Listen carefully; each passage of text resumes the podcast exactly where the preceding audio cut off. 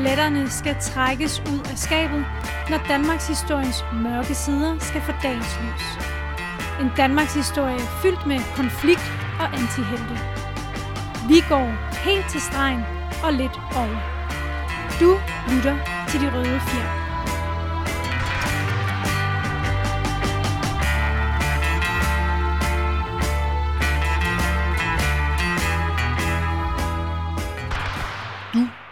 Til De Røde Fjer med mig, Kalle Kylmand, og vores allesammens Andreas Nørgaard. Velkommen tilbage, Andreas. Mange tak, og velkommen til lytterne derude, og til dig, Kalle, for yes. den sags skyld.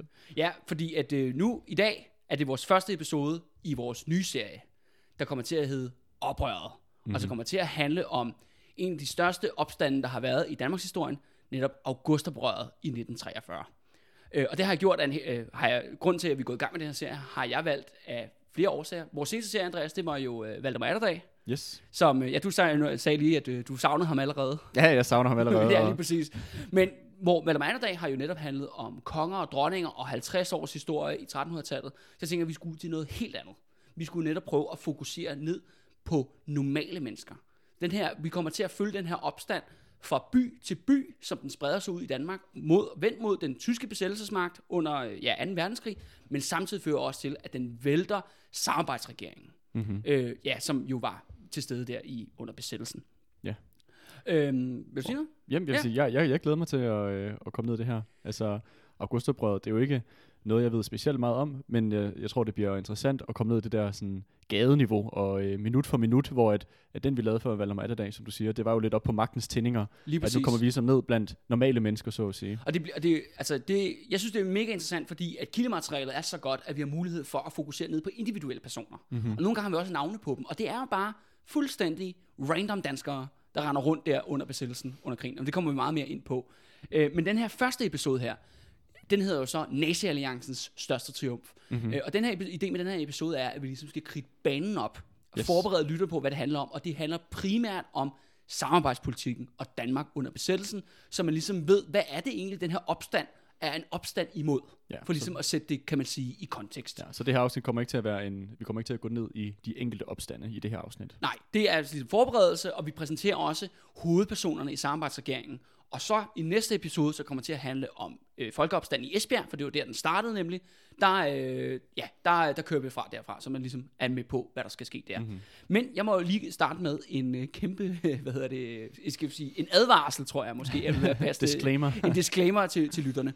Øh, fordi nu, hvis man har lyttet til De Røde Fjer, så ved man jo også godt, at vi har jo et meget sådan et uh, anti-konsensus historisk syn her på podcasten. Mm. Vi kan godt lide at tale om alt det, der bliver faret ind under guldtæppet i Danmarks historie. Mm. Og vi kan godt lide at fremhæve konflikter i Danmarks historie. Og hyggeleri. Og hyggeleri især. Ja. Ikke? Og det er også derfor, vi meget har tager de her øh, personer, som er i de her gråzoner. Mm-hmm. Hvor jeg vil sige, der er ikke en person, vi ikke har behandlet endnu, som nærmest ikke har blod på hænderne.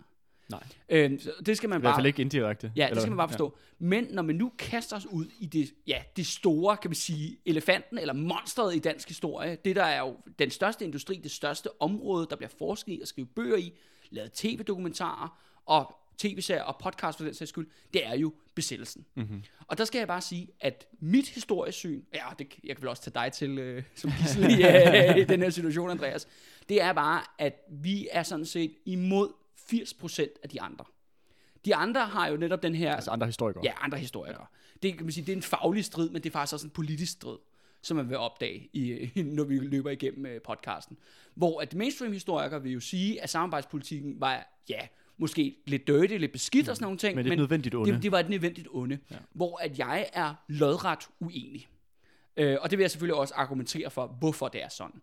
Øh, vil bare sige, at hvis man gerne vil høre den anden side af historien, jamen så er der, findes der altså også andre podcasts, der handler om August. TV-serier og ja, alt muligt. Altså. Du, du name it. Eller du, du har hørt bare, det i folkeskolen og ja, Ja, læs det i dine skolebøger. ja. Altså forstår du, mener. Så det vil bare sige, at man, man skal være velkommen til at, ligesom at tage ud og, øh, og sætte sig ind i, hvordan den, den gængse, den mainstream opfattelsen er, før man sætter sig ned og, og ligesom, ja, bliver inddraget i min øh, argumentation. Eller som vi siger her på det røde fjer, velkommen til modstandsbevægelsen. Fordi nu skal vi fandme have oppositionshistorie, så det, så det basker. I et diktatur må ingen sige sandhed. I et demokrati må alle lyve om lad os bare hoppe ud i det, Andreas. Ja, det skal måske lige siges, at øh, der kommer til at blive introduceret en masse forskellige personer Ja. i det her afsnit her. Ja. Og mange af de personer, vi kommer til at introducere i det her afsnit, det er personer, der kommer til at gå igen øh, igennem de næste mange, mange afsnit faktisk. Ja. Øh, og vi har lavet et lille persongalleri. Og til jer, der øh, betaler på, øh, på tier.dk, der vil I få tilsendt det her persongalleri, så Ja. I kan få et lille overblik over det, hvor der står lidt en beskrivelse af, hvem de er. Øh, der er et lille billede af dem, så man kan få ansigt på personen. Øh, så hvis man ikke øh, allerede med, tilmeldt tier.dk, og gerne vil have et øh, overblik over de her personer, jamen så øh, kan, Ja. man, kan man passende gøre det. Ja, og jeg tror at der selvfølgelig også, at vi, vi genopfrister det løbende, som vi yes. Kommer igennem serien. Og jeg har, øh, op på, jeg har ingen idé om, hvor lang, lang den her serie bliver. Men det bliver langt, tror jeg. men øh, men, men øh, igen, noget helt andet jo, end, øh, end Valdemar Atterdag, vores yes. Yes. seneste projekt. Men ved du hvad, Andreas, lad os bare springe ud i det. Øh, fordi, at når vi, fordi vi skal netop snakke om præmisserne for samarbejdspolitikken, eller som jeg har døbt det, Nazi-alliancen. Øhm, og det her handler jo øh, i bund og grund, det starter jo 9. april 1940 med, at Danmark bliver besat. Mm-hmm. Og dog, fordi hvis du kan huske faktisk helt tilbage til, da vi lavede genforeningsepisoderne, da vi ja. Ja. snakkede om Første Verdenskrig, Ja. kan du huske, at vi snakkede om, at Danmark førte en pro-tysk politik Ja. under Første Verdenskrig. Ja, med den socialdemokratiske og radikale Ja, regering. ja, og ja, præcis, og det er, der- er så stort et overlap her faktisk i personerne. Mm-hmm. Faktisk mest markant Erik Scavenius, som vi kommer til at snakke meget mere om i dag. Han er jo netop en nøglespiller både under Første Verdenskrig og 2. verdenskrig. Okay, så det vil sige, at, det, at den, den politik, der bliver ført her i 2. verdenskrig, vil, øh, vil du Det er- det pointere, er en fortsættelse Det er en af den, der fuldstændig ført i fortsættelse af, hvad der skete under øh, Første Verdenskrig. Forskellen er bare, At der står tyske soldater på hver Ja, og, og, og det gør sig ikke af ikke noget i forhold til Danmark og Tyskland havde jo godt for Nazi-Tyskland havde godt udenrigspolitisk forhold til hinanden. Man skal huske på, at Danmark og Tyskland, de underskrev jo en ikke-angrebspagt mm-hmm. i 1939. Øh, Det kan man sige, det er jo så nok mere en ikke-angrebspagt i, i, tysk regi. Eller Det, det betyder Jeg ikke tror ikke, det er fordi, at nazityskerne er bange for, at Danmark Nej, ja, kan jeg bare kan storme ind over grænsen. Men siger bare, at øh, i Danmark med den socialdemokratiske Torvald Stavning-regering, der var man meget, meget åbne for at, ligesom have et godt forhold til Nazi-Tyskland. Øh, men det eskalerer som ligesom ud Det hvilket er lidt ironisk i forhold til, at øh, naziststyret lige har massakreret alle socialdemokrater i Ja, Tyskland. det kommer også ned, det kommer vi ned, ned til senere, når vi skal snakke om Socialdemokratiets rolle under øh, besættelsen her.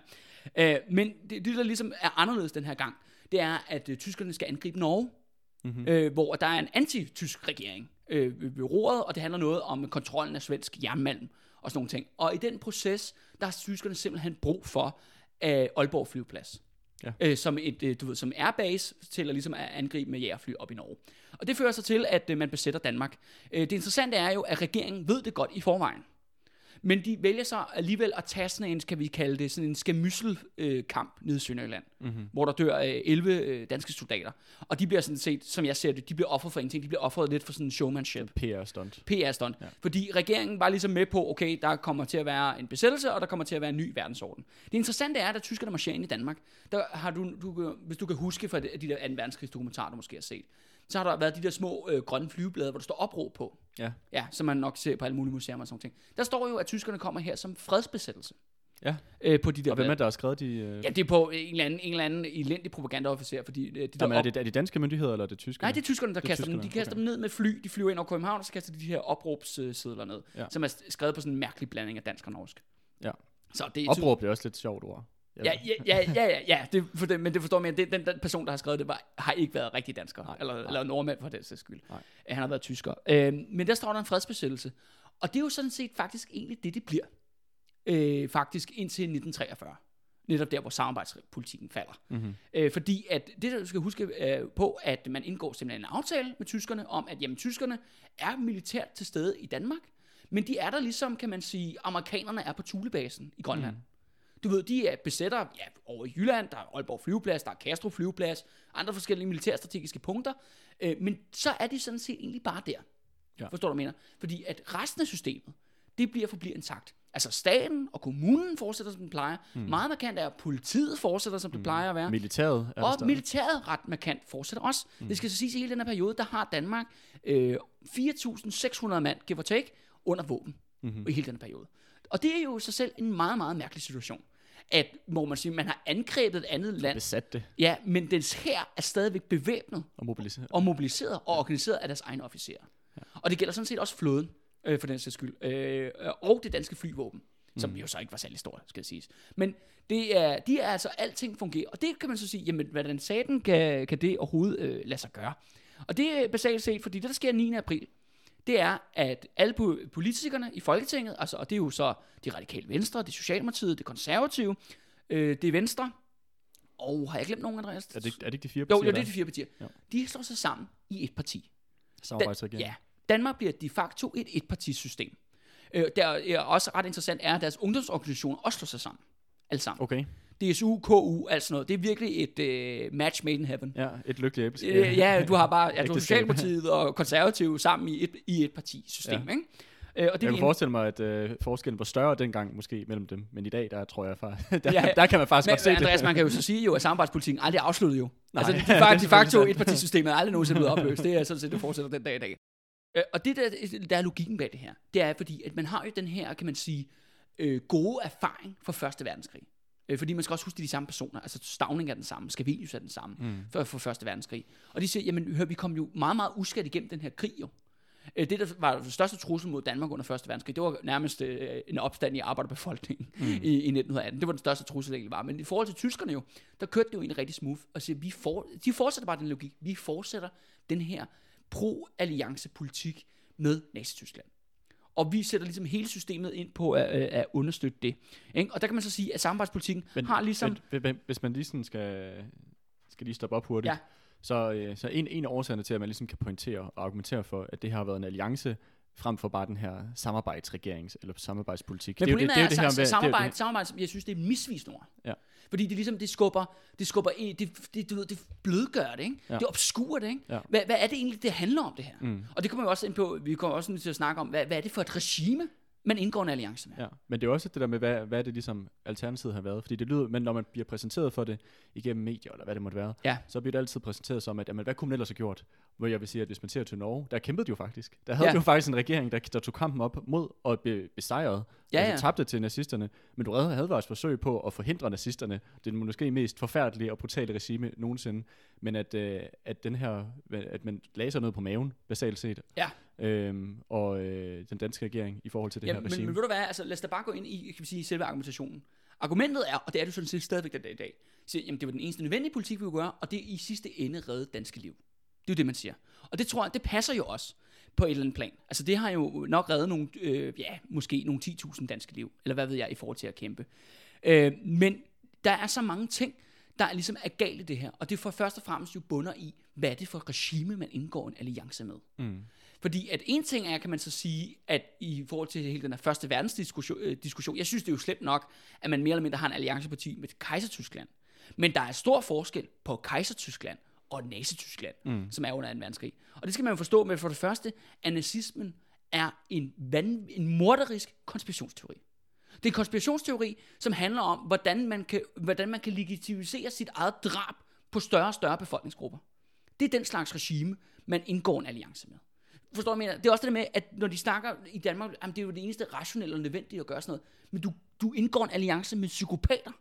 Og man, Altså, altså, du og man ved, skal ikke? sige, hvis man følger, hvad kan man sige, øh, nazismens øh, handlinger, hvis, hvis, hvis man vurderer dem ud fra deres handlinger, hvad ville der ske med Danmark, hvis, nazi- hvis Hitler havde vundet krigen? Ja, det kommer jo også ind, ja, det, det Altså, kommer jo øh, altså, også ind på det er jo også en, en, øh, hvad skal man sige, en øh, self-defeating øh, politik at føre. Altså. Altså lad os lige starte med et grundargument, også fordi det bliver brugt hele tiden i dag. Mm. Altså det med, at åh, danskerne, de elsker demokratiet. Vi elsker friheden, vi elsker bla bla, det er sådan danskhed og sådan noget. Men den ene gang i Danmarks historie, hvor de faktisk blev testet, altså om så at sige, hvad side vælger du i den her konflikt? Fordi det er jo, det er jo Nazi-Tyskland. Det er jo sort-hvidt. Det er det værste regime i verdenshistorien. Der sagde danskerne, ah, vil du forsvare demokratiet, eller det, i hvert fald de politiske ledere sagde, vil du forsvare demokratiet, systemets ledere, embedsmændene, departementcheferne, storkapitalisterne, erhvervslederne, alle dem der, så sagde de, nej, vi vil ikke forsvare alt det, der bliver råbt og skrevet om som danske værdier i dag. Det sagde de nej til. De trådte et skridt tilbage, og så indgik de netop den her alliance med folk, der gassede folk på grund af deres efternavn. Mm. Eller på deres seksualitet, eller deres politiske overbevisning. Et regime, som vil myrde 80% af hele befolkningen i Østeuropa, så de kunne lege det vilde vest i det tidligere Sovjetunionen, så de kunne lave koloniseringsprojekter. Mm. Jeg kan ikke beskrive, hvor vanvittigt det her er. Mm. Forstår du, jeg mener? Og det er også det med, at det er konspirationsteori. Det er en konspirationsteori, der forbinder øh, kommunister som trussel mod, øh, mod den borgerlige tyske stat, mm. kontra økonomisk krise, fordi man har jo haft krisen i 29, en stor krise, og der, der, der, der er kapitalister, der er grådige og korrupte og sådan noget.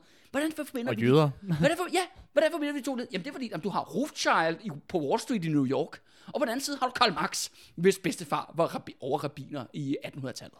Eller i 1700-tallet. Og Trotsky, der var jøde. Ja, ja, også, og, Le- og Lene, han ser også lidt jødisk ud, ikke? Altså, du ved, forstår du, mener? Det er jo komplet vanvittigt. Mm. At i sig selv, at man snakker om, jamen, det er det eneste rationelle at gøre, men igen, du indgår en alliance med psykopater, og du understøtter deres mor, øh, drab på millioner af mennesker, og det skal vi nok øh, dykke ned i nu.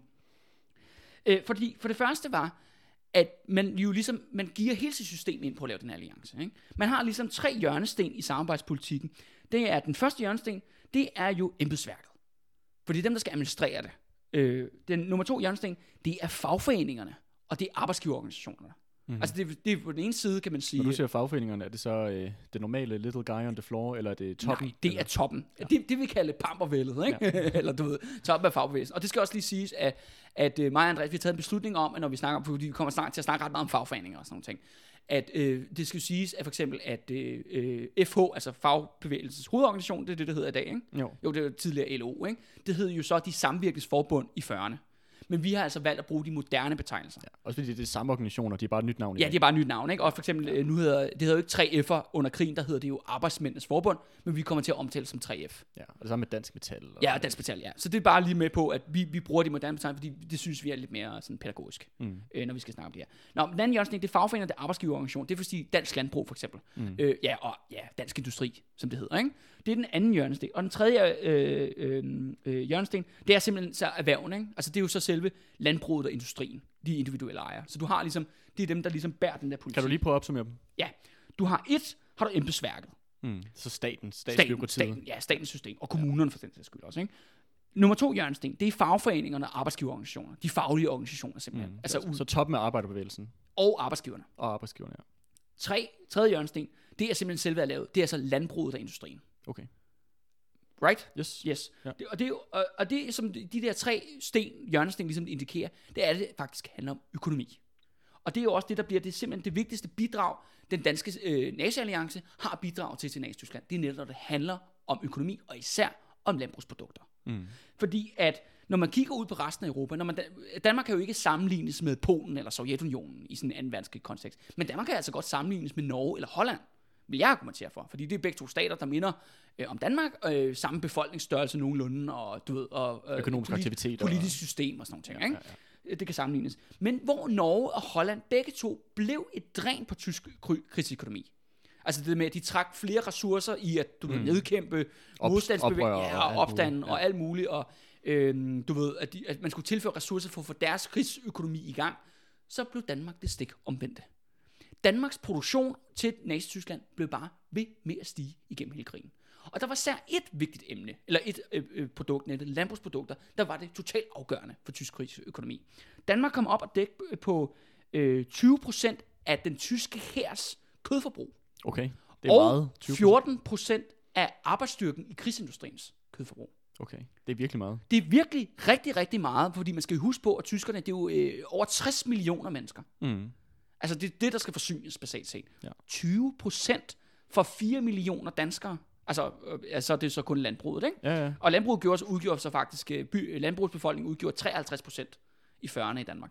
Så de var stadigvæk et lille over, over øh, flertal i, Ja. øh, i, i Danmark på det tidspunkt. ja. Altså bønder. Ja. Ja. Og, og, og, øh, og det, det er jo helt vildt med de der produkter. Og, men, så er der, men der er også lige en ting til, som ligesom har noget også igen at gøre med Første Verdenskrig. Grunden til, en af de hovedårsagerne til, at Tyskland tabte Første Verdenskrig, det var på grund af fødevaremangel. En af de, der starter jo i en revolution i Tyskland i 1918, mm-hmm. øh, øh, og det handler også om, ja, at folk ikke kan få noget at spise blandt andet. Det, er, Der er også mange andre årsager til det, men det er en af hovedårsagerne til. Det sker aldrig i 2. verdenskrig.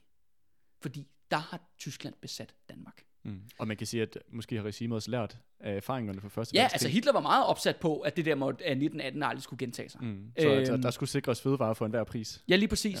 Og der ydede Danmark et kæmpe bidrag. Mm. Mm. En ting er, som jeg sagde, og det er også det der med, at øh, vi, øh, vi ligesom har slået en cirkel rundt på de røde fjer, fordi vores første episode jo, det handlede jo om folketingsvalget 43, det kommer vi også ind på i dag, og det er jo netop lige det, vi snakker om nu.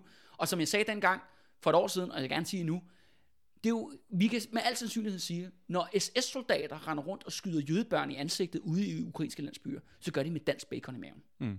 Så en ting er, at du ligesom rent logistisk, landbrugsproduktionsmæssigt er med til at øh, du ved, understøtte folkemord på den største skala i verdenshistorien. Det andet er, jeg tror, man klart kan argumentere for, at Danmark har været med til at forlænge krigen. Det, det er klart nok, at Danmark ikke har kan være den afgørende ligesom, rolle til, at Tyskland kunne vinde 2. verdenskrig. Men jeg synes sagtens, at man kan argumentere for, at vi har været med til at forlænge krigen. Mm. Det er så lidt udefineret bare, hvor lang tid det er. Men noget, der er interessant, er, at sult, der kommer også sult i Tyskland, men det gør der først, da den røde her begynder at løbe Tyskland over ende mm. i starten af 1945. Ja.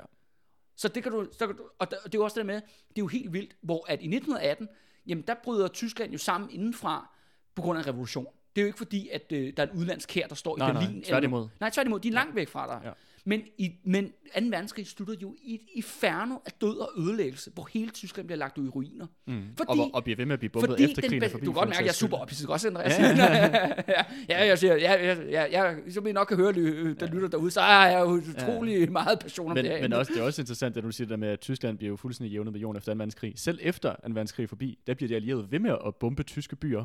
Øh, efter ja, krigen sådan set er afsluttet, at man kan sige, at Tyskland bliver ja, jævnet med jorden, mere eller mindre efter 2. Men det verdenskrig. er jo også det der med, det der fuldstændig sindssyge blodbad, der er foregået i Tyskland, hvor at nazisterne sender, du ved, børn, teenager og pensionister ud for at slås mod den røde her. Mm. Og amerikanerne for det, og englænder for den sags skyld. Hovedsageligt den røde her. Ja, hører, ja, men, ja, men du forstår, men det, men det er jo et fuldstændig et inferno af vold og civilisationskollaps. Mm. En af nøglegrunden til, at det overhovedet kunne komme til den situation, det er, at der stadigvæk er mad på bordet. Mm. Fordi vi mennesker er sgu meget simple, ikke? Vi har brug for to ting i tilværelsen. Vi har brug for noget at spise, og vi har brug for at sove en gang imellem. Og så Ja. lidt anerkendelse er også meget fedt. Ja, ja, ja. For at vi kan blive motiveret vil til, at, være, til at stå ud af øh, sengen om dagen. Ja, vil du være talt for dig selv, Andreas. Ja. Ej, jeg, jeg har kun brug for din anerkendelse. Men jeg synes, der er en ting, som er også interessant i forhold til det med, med mad, som du siger, at, at ja, det er da rigtigt nok måske, at, at uh, den her alliance, som uh, hele det, det kan man sige, etablissementet i Danmark, det indgik med, med, med den nazistiske stat, at det har måske sparet øh, kan man sige, et par 10.000 danskere for at miste deres liv. Men måske men det, men det har måske Flere millioner Ja, præcis. per det er- potentielt set. Altså, og jeg tænker primært faktisk på civilbefolkningen. Ja, at det, ja, som du siger, det har jo gjort, at, Altså, det er at, at, at potentielt både- set millioner er Det er blevet jo både den sovjetiske civilbefolkning, Mm. men også den tyske civilbefolkning. Ja. Fordi jo længere det der naziregime kan holde sig ved magten, jo mere blod blev det. Fordi mm. det viser jo så, russerne skulle jo nærmest helt ind i bunkeren og kvæle Hitler, ikke? Mm, før, før at blodbadet det Ja. stoppede. Ikke? Ja. Og det er også lidt sådan, nu er det jo, øh, nu, nu racisme, det er jo ofte noget, som der er, øh, man sige, men, som der, man ser i forhold til folk, der, der har en anden hudfarve end hvid. Ja. Men i realiteten er det også lidt et racistisk argument at sige, at østeuropæiske menneskers liv, eller jødiske menneskers liv, er mindre værd end danske Lige folks præcis, liv. Andreas. Og Øhm. det er jo netop også en af mine pointe, fordi at det, altså hele den her samarbejdspolitikken, det hele det her rationale om, at man indgår en alliance med det her sindssyge regime, det er også det der med, at man, det, det er en racistisk opfattelse, grundopfattelse, man siger, jamen danskerne er bedre end alle andre. Vi er et overlegen folk, jeg ved ikke, gennem hygge, eller forstår du, jeg? Jeg, I don't know, altså. Hvor siger, at danskerne er lidt bedre end andre. Og, men i den her situation, en ting, det handler jo ikke om folk i Mellemøsten eller Afrika eller nogen steder. Det handler jo helt tiden, man siger, danskerne er bedre end russernes liv, end englændernes liv og amerikanernes liv. Mm. Fordi Danmark har ikke tænkt sig at yde noget for at prøve at vælte det værste verdensregime i verdenshistorien. Mm. Tværtimod vil vi gøre alt for at bakke det op, så længe som vi overhovedet kan. Og det kan godt være, at når man så læser for eksempel alle de der politikere og erhvervsfolk og øh, fagforeningsfolk, der ligesom var ansvarlige for samarbejdspolitikken, der er mange, der udtrykker sådan, du ved, am, du ved am, jeg var jo egentlig antitysk, og jeg brød mig jo ikke egentlig om det, der foregik, og jeg ville heller ikke ønske, at Danmark blev besat og sådan noget. Og det tror jeg sådan set er rigtigt nok. Men fuck, hvad I siger. Det skulle mere, hvad I gør. Hvad var konsekvenserne af jeres handlinger? Og det var de udmærket godt klar over. Og det interessante er jo, at nogle gange så skal man skue kraftet, når man hører det fra hestens mund. Ikke? Man skal jo i stedet for, i stedet, man skal ikke stole på danske kilder. Det er regel nummer et til alle jer kommende historikere herude. Ikke stole på danske kilder. Læs udenlandske kilder om Danmark. Og det, der er interessant er, at Berlin, altså nazisterne nede i Tyskland, især øh, deres økonomi- og erhvervsministerium, de elsker Danmark. De skriver bare sådan, hver, hver kvartal, når de får nye rapporter ind for så mange landbrugsprodukter, der er blevet produceret i Danmark, de bliver bare sådan, we cannot fucking believe it. Det bliver bare ved med at stige. Det er De fantastisk. sidder bare, wunderbar. Det, er wunder- Jamen, det vilde er jo, at dansk landbrugsproduktion topper i sommeren 44. Ja. Det er samme øh, øh, du ved, år som D-dag og øh, alt det andet. Ikke? Altså, og tyskerne har effektivt tabt krigen. Mm. Danmarks, land, dansk landbrugsproduktion bliver bare ved med at pumpe mm. flere landbrugsprodukter ind i den der tyske dræbermaskine. Mm. Så de der øh, hvad kan man sige, tyske teenager, der står ved, øh, på stranden og skyder amerikanske teenager, at, Ja. det, er, at det kan kun gøre det, ja, fordi at, øh, at det danske landbrug er bare ved med at producere Ja, eller, mere og mere eller, mad. eller, det er i hvert fald en vigtig element i brik, det, ja, en, et ja. vigtigt element i hele den her. Altså, det er jo, Det er også det, man skal få, men det er også det at forstå, ja, både med første og anden verdenskrig, at det er jo total krigsførsel. Mm. Det er jo, det er jo økonomierne mm. og hele befolkningerne, der bliver kastet ind i sådan en kamp. Det er heller ikke, det er, det er heller Ja, ikke og, hele, urelevant. og hele økonomien er jo om, om, om, omlagt til krigsindustrien. Jamen, det er heller ikke urelevant jo, at uh, man har dækket 14% af arbejdsstyrken i krigsindustrien. Der er jo nogen, der skal lave de der bomber, ikke? Der er Ja, nogen, ja. der skal lave de der tanks. Mm. Ikke? Der er nogen, der skal lave den der cyklon B-gas, ikke? som man skal gasse jyder med. Ikke? Ja. Altså det, og, og det, øh, det gør det nemmere, når man har noget at spise. Mm. Sådan er det bare. Så kan man godt gå på arbejde hver dag. Ikke? Det gør noget ved produktiviteten. ja, lige præcis. Danskerne har ingen mening om politik. De eksporterer svin. Men der er også et andet element i det, og det kommer vi til at ta- tale rigtig meget om det i løbet af de, ja, faktisk alle episoderne, vi kommer til at have og i vores serie her om oprøret. Og det er fagbevægelsens rolle og Socialdemokratiets rolle. Fordi de er simpelthen dem, der er nøglespillerne. De er dem, der bærer samarbejdspolitikken. Fordi de er det største parti, de har den største bevægelse, med flest medlemmer osv. osv.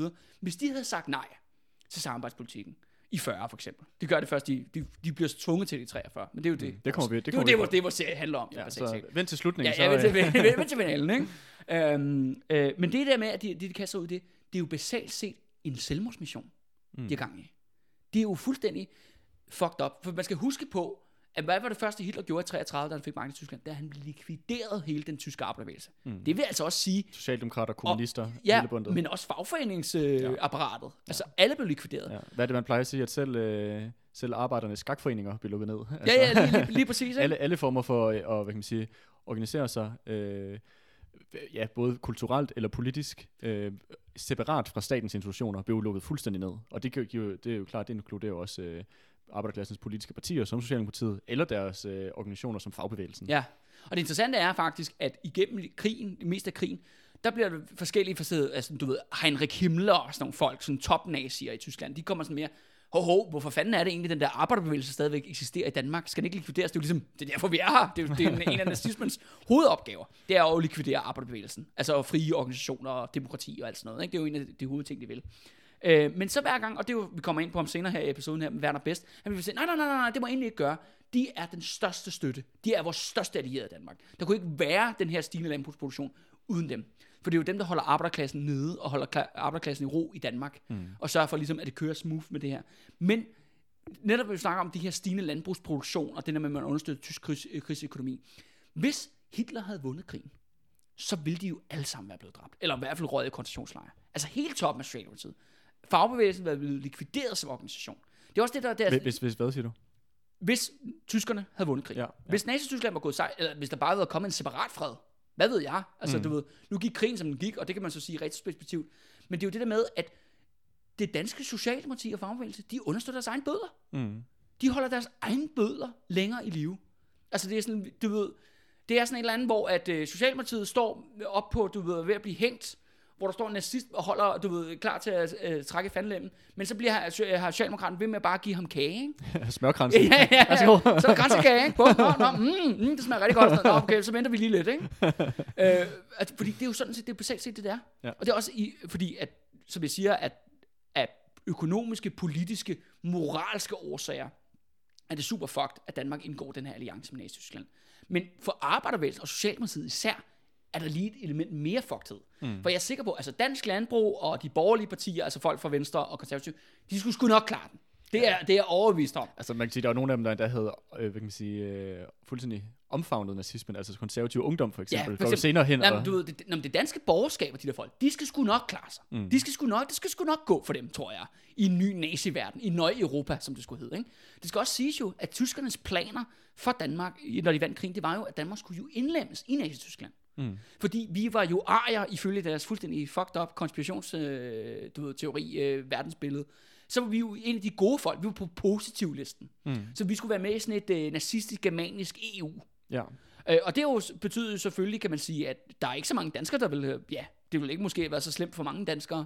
Altså jo, altså Du, nogle, du skulle, det er under nazismen. ja, jeg ja, tror, ja, det, ja, ja, og det, er, og, det, og det er jo slemt nok i sig selv. Men, men forstår du mig ret, men, men det er ikke... Det er du skal ikke udryddes fysisk, nej, ligesom Østeuropæerne nej, skulle og, for og det kan man sige, og det er jo så relativt bedre. Ja, det er selvfølgelig klart. Det er selvfølgelig klart. Men det er, stadig, der, det er stadig ikke fedt. Nej, nej, det er stadig ikke fedt. Men bare for at sige, ligesom at give det perspektiv i det. Ja, det, og det, var, det, var, det havde de jo lavet planer om. Mm. Og det var det, der kom til at ske. Men det blev jo udskudt, fordi der var krig. Ja. Og de kunne bare sige, okay, landbrugsproduktionen bare, bare ved med at stige. Må du hvad, lad os lade være med at røre så meget ved den her. Mm. Hvad der foregår her nu. Men jeg ved ikke, altså nu er det jo ikke fordi, at jeg ved så meget, hvad, hvad nazisterne havde planer for Danmark. Men hvis man skulle se på også, hvordan, hvordan det gik med, øhm, med, med kan man sige, en by som for eksempel øh, Flensborg jo, som var jo en hovedsageligt dansk by, hvis ikke Ja. jeg tager fejl, der med i 1864. Ja. Og når vi kommer op til, til der, hvor vi har folkeafstemningen jo omkring Ja, i 1920. i 1920, ja. der er det jo størstedel af befolkningen i, i Flensborg, som er tysktalende. Ja.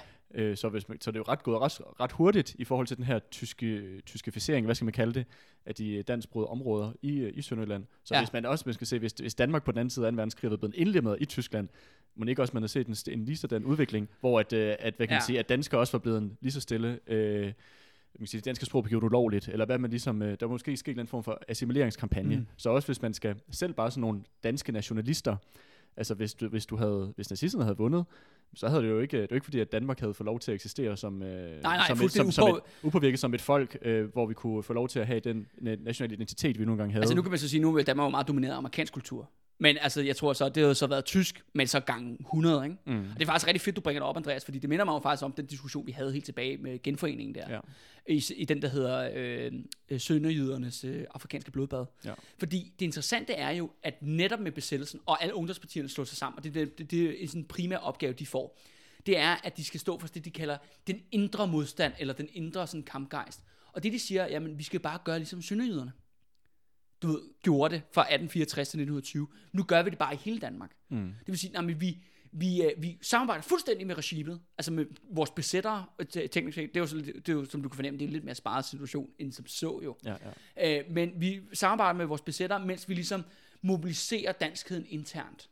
På på baggrund af det sønderjyske eksempel. Mm. Og det gør man blandt andet i, i den der sommer 1940, ved det der alsang. Ligesom vi har fællessang nu. Ja, ja. Med coronakrisen, så havde man altså også fællessangstævner. Det var noget af det første, man gjorde efter besættelsen, ligesom var, var, eller hvad Danmark var kommet med, kan man sige, i 2. verdenskrig på den der måde. Ikke? ja.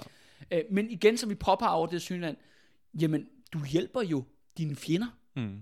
Du hjælper dine undertrykker, og du hjælper dem med alt, hvad du kan. Mm. Og, så, og, og det er jo en ting er, at de her, øh, kan man sige, og det er jo tragisk nok med de her 30.000 sønderjyder, der blev mere eller mindre tvunget i krig øh, på tysk side, på baggrund af deres politiske bevægelsesbeslutninger. Men, men, men Danmark nu med besættelsen, det er på et helt andet niveau. Mm. 20 procent af den, du ved, af den folkeremorderiske øh, her, øh, her i, i Europas historie, med dansk bacon i maven. Det er jo ikke ligegyldigt. Mm. Det er jo meget mere end de der sønderjyderne, 30.000 Det er et helt andet niveau. Det er, jo, det er jo et helt andet niveau. Mm. Og det, og forstår jeg mener, altså, hvis, man kan, hvis Danmark bare har forlænget 2. verdenskrig med en måned, så, eller må jeg bare sige en uge, ikke? fordi det var jo simpelthen så blodet, Ja.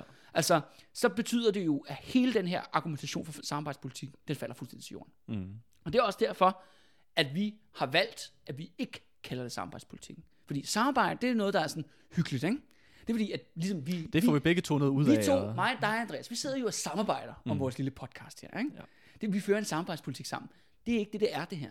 Det er en nazi-alliance. Ja, altså ikke det, vi har kørende. men Nej, Det er så, Nej, det de havde gang i i 1940'erne. Ja. Det, Men er, det er også det er en samme- alliance mellem det danske politiske og økonomiske system med, ja, Nazi-Tyskland, ja. Ja. basalt set. En Mm. nazi-alliance.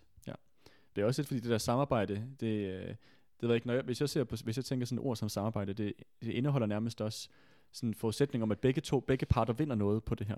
Ja. Og det kan da godt være, at det danske du erhvervsliv har vundet på, på, Ja, på, på alliancen. dansk, danske liv, ikke? Ja. Ja. Altså, Men, men stadig, det er jo, øh, jeg vil stadig sige, det er, øh, som vi ligesom også har prøvet at, at, at forklare nu her, at, at hvis øh, krigen var vundet af nazisterne, så havde der altså ikke været særlig meget, der havde øh, den danske normale befolkning havde vundet. Øh, tværtimod, så havde det været en kæmpe traume og et øh, angreb på, øh, på, på den danske befolkningsrettigheder. og det er jo basalt set, uanset hvor meget moderne konsensushistorikere, altså, og det er jo, kan sige, det er også en gammel tradition, hør, den startede jo lige så snart krigen sluttede, forstår du mere, det her billede på besættelsen, og der har været en kamp om historien øh, lige siden da.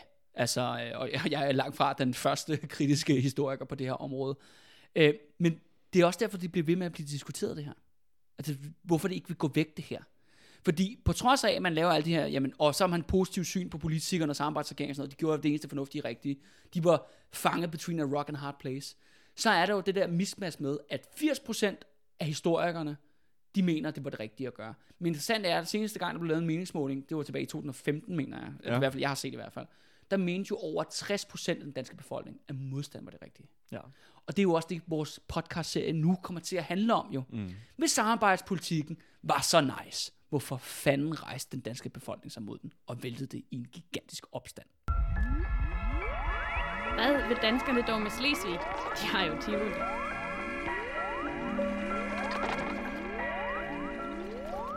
Du skal også lige huske, Andreas, og øh, ja, du har allerede nævnt det jo, men at sige tak til ja, alle de 32 personer, der støtter inde på TIR. Også bare lige sige til alle jer, der var med på øh, vores, øh, hvad skal vi kalde det, ja, jubilæumsbyvandring. Tak Mhm. fordi I var med til det. Ja, det, var var super hyggeligt. hyggeligt. Jeg håber, du hyggede dig, Andreas. i Det hvert gjorde fald. jeg. Hvad var godt? Der var nogle interessante steder. Altså, så jeg fik rundt i hvert fald snakket lige så meget, som jeg plejer i hvert fald, så det var jo, det var jo super. Øhm, og som Andreas siger, jamen, hvis man går ind og støtter øh, ja, de røde fire partier, DK, jamen, så bliver der, kan vi få meget mere provokerende Danmarks historie på jeres podcast. Ja, og netop, hvor man så må sige, hvis man også har lyst til at støtte modstandsbevægelsen inden for, øh, inden for dansk historie, jamen så send os, øh, send os en, en, en mønt. Øh, og så vil jeg også sige, at hvis man gør det, ja, som sagt, så får man et, øh, for første, i første omgang i hvert fald her, et persongalleri over samarbejdspolitikerne og de tyske øverstkommanderende, som ligesom ved, hvem er der, der sidder i toppen af den her nazi-alliance. Og så er der også det andet element, som jeg har tænkt mig at sende løbende, fordi når vi kommer rigtig ind i serien, og skal begynde at snakke om opstanden i alle de her danske byer, provinsbyer, så må jeg jo da starte med at sige, Andreas, jeg skylder jo alle vores provinslyttere en undskyldning. Der har jo været rigtig meget øh, københavneri for, fra for min side på, øh, på podcasten, så nu er det blevet tid til Kalles store knæfald for den danske provins. Og jeg mener kun knæfald positivt. så jeg har faktisk tænkt mig at lave, øh, i forhold til den første episode, næste episode, vi skal have her, handler om Esbjerg, så jeg har tænkt mig at lave et bykort, hvor man kan se de forskellige ti- ting, der er sket i Esbjerg. Og det vil jeg sådan set fortsætte med, når vi når til Odense og Aarhus mm-hmm. og Aalborg og, og Sæby måske endda også. Og Sæby. Ja, Op i ja. Nordjylland. Ja, oppe i Nordjylland, ja. Ja. ja. Så ligesom for at ligesom sige, at, øh, hvad skal vi kalde det? Godt ord igen, ikke? Men det er jo nemlig det, der er også interessant ved Augustoprøret. At det er jo kun i provinsen, at det Ja. spredte sig jo ikke til København. Ja, og vi kommer også til at snakke om på et tidspunkt, hvorfor fanden, er, hvad sker mm. der med de der københavnere der? Hvorfor fanden er, det, ja. Hvorfor er det Hvorfor sidder de bare derhjemme og... Øh, Men jeg, jeg vil virkelig sige, altså nu er ikke fordi, at det kun skal være ros til, til vrede provinsboer. Altså vi, vi- er jo, altså jeg er i hvert fald historiker og vil gerne forholde mig lidt en smule kritisk. Men det her, det bliver altså også en meget, det bliver sgu en hyldest mm. til den danske provinsby. Øh, fordi det var fandme dem, der væltede den der nazi-alliance. Mm. Og det var sgu ikke københavnerne. Så det er det, jeg mener. Det, da, det kaldes stor knæfald, ikke? Nå, men Andreas, skal vi ikke øh, springe videre i vores, Jo, øh, vores nazi-alliance her? Ja. Øh, eller mener ikke vores alliance, men jeg mener øh, samarbejdsregering. Øh, fordi at noget, en anden ting, når vi snakker om det der med samarbejdspolitikken og samarbejdsregering, det bliver ligesom sagt, det var det eneste, som vi, som vi allerede har ridset op, det bliver fremlagt, det var den eneste, det var den nødvendige politik, og det var den eneste rigtige politik, man kunne føre. Øh, men det interessante er, hvem er egentlig systemet? Hvem er det for nogle personer, der det handler om? Øh, fordi det bliver meget sådan, og det er jo samarbejdspolitikken, det bliver gjort enormt bredt, og bliver gjort enormt upersonligt Meget abstrakt. meget abstrakt. Så derfor synes jeg, at det kunne være rigtig interessant, og nu kommer vi til at nævne en masse personer, øh, men ligesom prøve at give lytterne et billede af, hvem er de her personer mm. bag den her samarbejdspolitik, og hvad, hvad har de lavet under krigen? Øh, og lad os øh, starte med øh, statsministeren. Først statsminister og udenrigsminister, den vigtigste minister overhovedet mm-hmm. i samarbejdsregeringen, det er jo Erik Scavenius, ja. som vi er, allerede har optrådt på de røde fjer før. Ja. I Kan, kan du lige prøve at ridse op, hvad, hvor det, vi har stiftet bekendtskab med ham før? Jamen det har vi jo relation, han var udenrigsminister under 1. verdenskrig. Yes. Og det interessante er jo, at der blev han jo kendt som troldmanden for 1. verdenskrig. Som i netop på magisk vis skulle holde Danmark ude af den her øh, store 1. verdenskrig, øh, på baggrund af, ja, af Erik Scavenius' pro-tyske politik. Altså kort oprids om, hvem han er som person. Han, øh, Scavenius navnet, kan det være, det siger folk noget. Det er jo en af de største og ældste øh, og mægtigste adelslægter i dagens Danmark. De findes sådan set stadigvæk i dag, okay. og har mange familiemedlemmer og slotte rundt omkring. Erik Scavenius tilhørte den her slægt, men han fik så oprindeligt en, hvad skal vi kalde det, en embedsmand diplomatisk karriere i Udenrigsministeriet. Okay. Fordi han ville gerne være karrierediplomat. Men han blev så involveret, du ved, om, efter 1905 engang, i, i det radikale venstre. Og blev en meget, meget prominent politisk skikkelse inde i det radikale venstre. Og det var også derfor, han var udenrigsminister under 1. verdenskrig. Mm-hmm. Øh, selvom kan man sige, at da vi når til 2. verdenskrig, der har han faktisk været ude i nogle år. Fordi han ligesom glædet lidt ud af politik. Men med besættelsen, og fordi at Erik Scavenius har en mega høj status i Tyskland. I Tyskland, der husker man godt hans pro-tyske politik for 1. verdenskrig i Berlin. Ja. I det tyske udenrigsministerium, så siger ham der skal vi sgu da have tilbage. Han var sgu da pissefed, ikke? Mm-hmm. Så han bliver jo ligesom hivet tilbage, og, og, og, og alle i samarbejdsregeringen, altså Stavning og alle de andre, de peger på ham og siger, jamen selvfølgelig skal det være ham. Han har et godt take ja, på Han har et tyskerne. godt, for, godt forhold til dem. Lige præcis. Ja. Men der er så flere elementer i det, det, i det her. Erik- Jeg synes ikke, at måske Erik Scavenius er den værste forbryder, der sidder i samarbejdsregeringen. Øh. Dem kommer vi til lige om lidt. Men Erik Scavenius har flere åbenlyse fejl. Eller skal vi kalde det? Øh, hans moralske og politiske kompas er fuldstændig fucked, som jeg ser det. Mm-hmm. Fordi det, det er jo netop ham, der har mest kontakt med vanvittige nazister, der tror på konspirationsteorier. Om at det er blodet, der definerer, du ved, øh, om du vil forråde din stat. Eller du ved, ikke? Altså, det er den, og, og Askevenius, han fuldstændig åbenlyst plejer omgang med og bliver venner med dem her. Vi kommer ind på ham senere, Werner Best, netop, den tyske rigsfuldmægtige. Ham får Erik Scavenius et far-søn forhold til. Okay, hvor, Og- hvor øh, Erik Scavenius er faren? Ja. ja okay. Øh, fordi, det, øh, ja, det kan vi komme ind på med Werner Best. Øh, Vi skal nok gå meget mere ind i Werner Best lige om lidt. Men det skal bare siges, at Werner Best er jo manden, der har lavet Gestapo. Det er ham, der har myrdet alle de polske intellektuelle i 1939. Og det er ham, der har myrdet alle de franske jøder i 1941. Fed søn.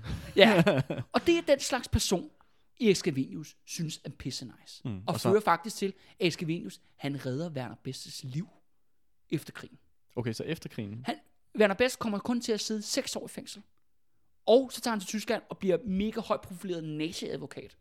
Og prøver at genstarte nazipartiet. Men det kommer vi til lige om lidt. Okay. Men det er bare for at sige, altså det vil sige, Erik Scavenius, hans øh, sympatiske forhold til prominente nazister, Ja. fortsætter efter 2. verdenskrig er forbi. Ja.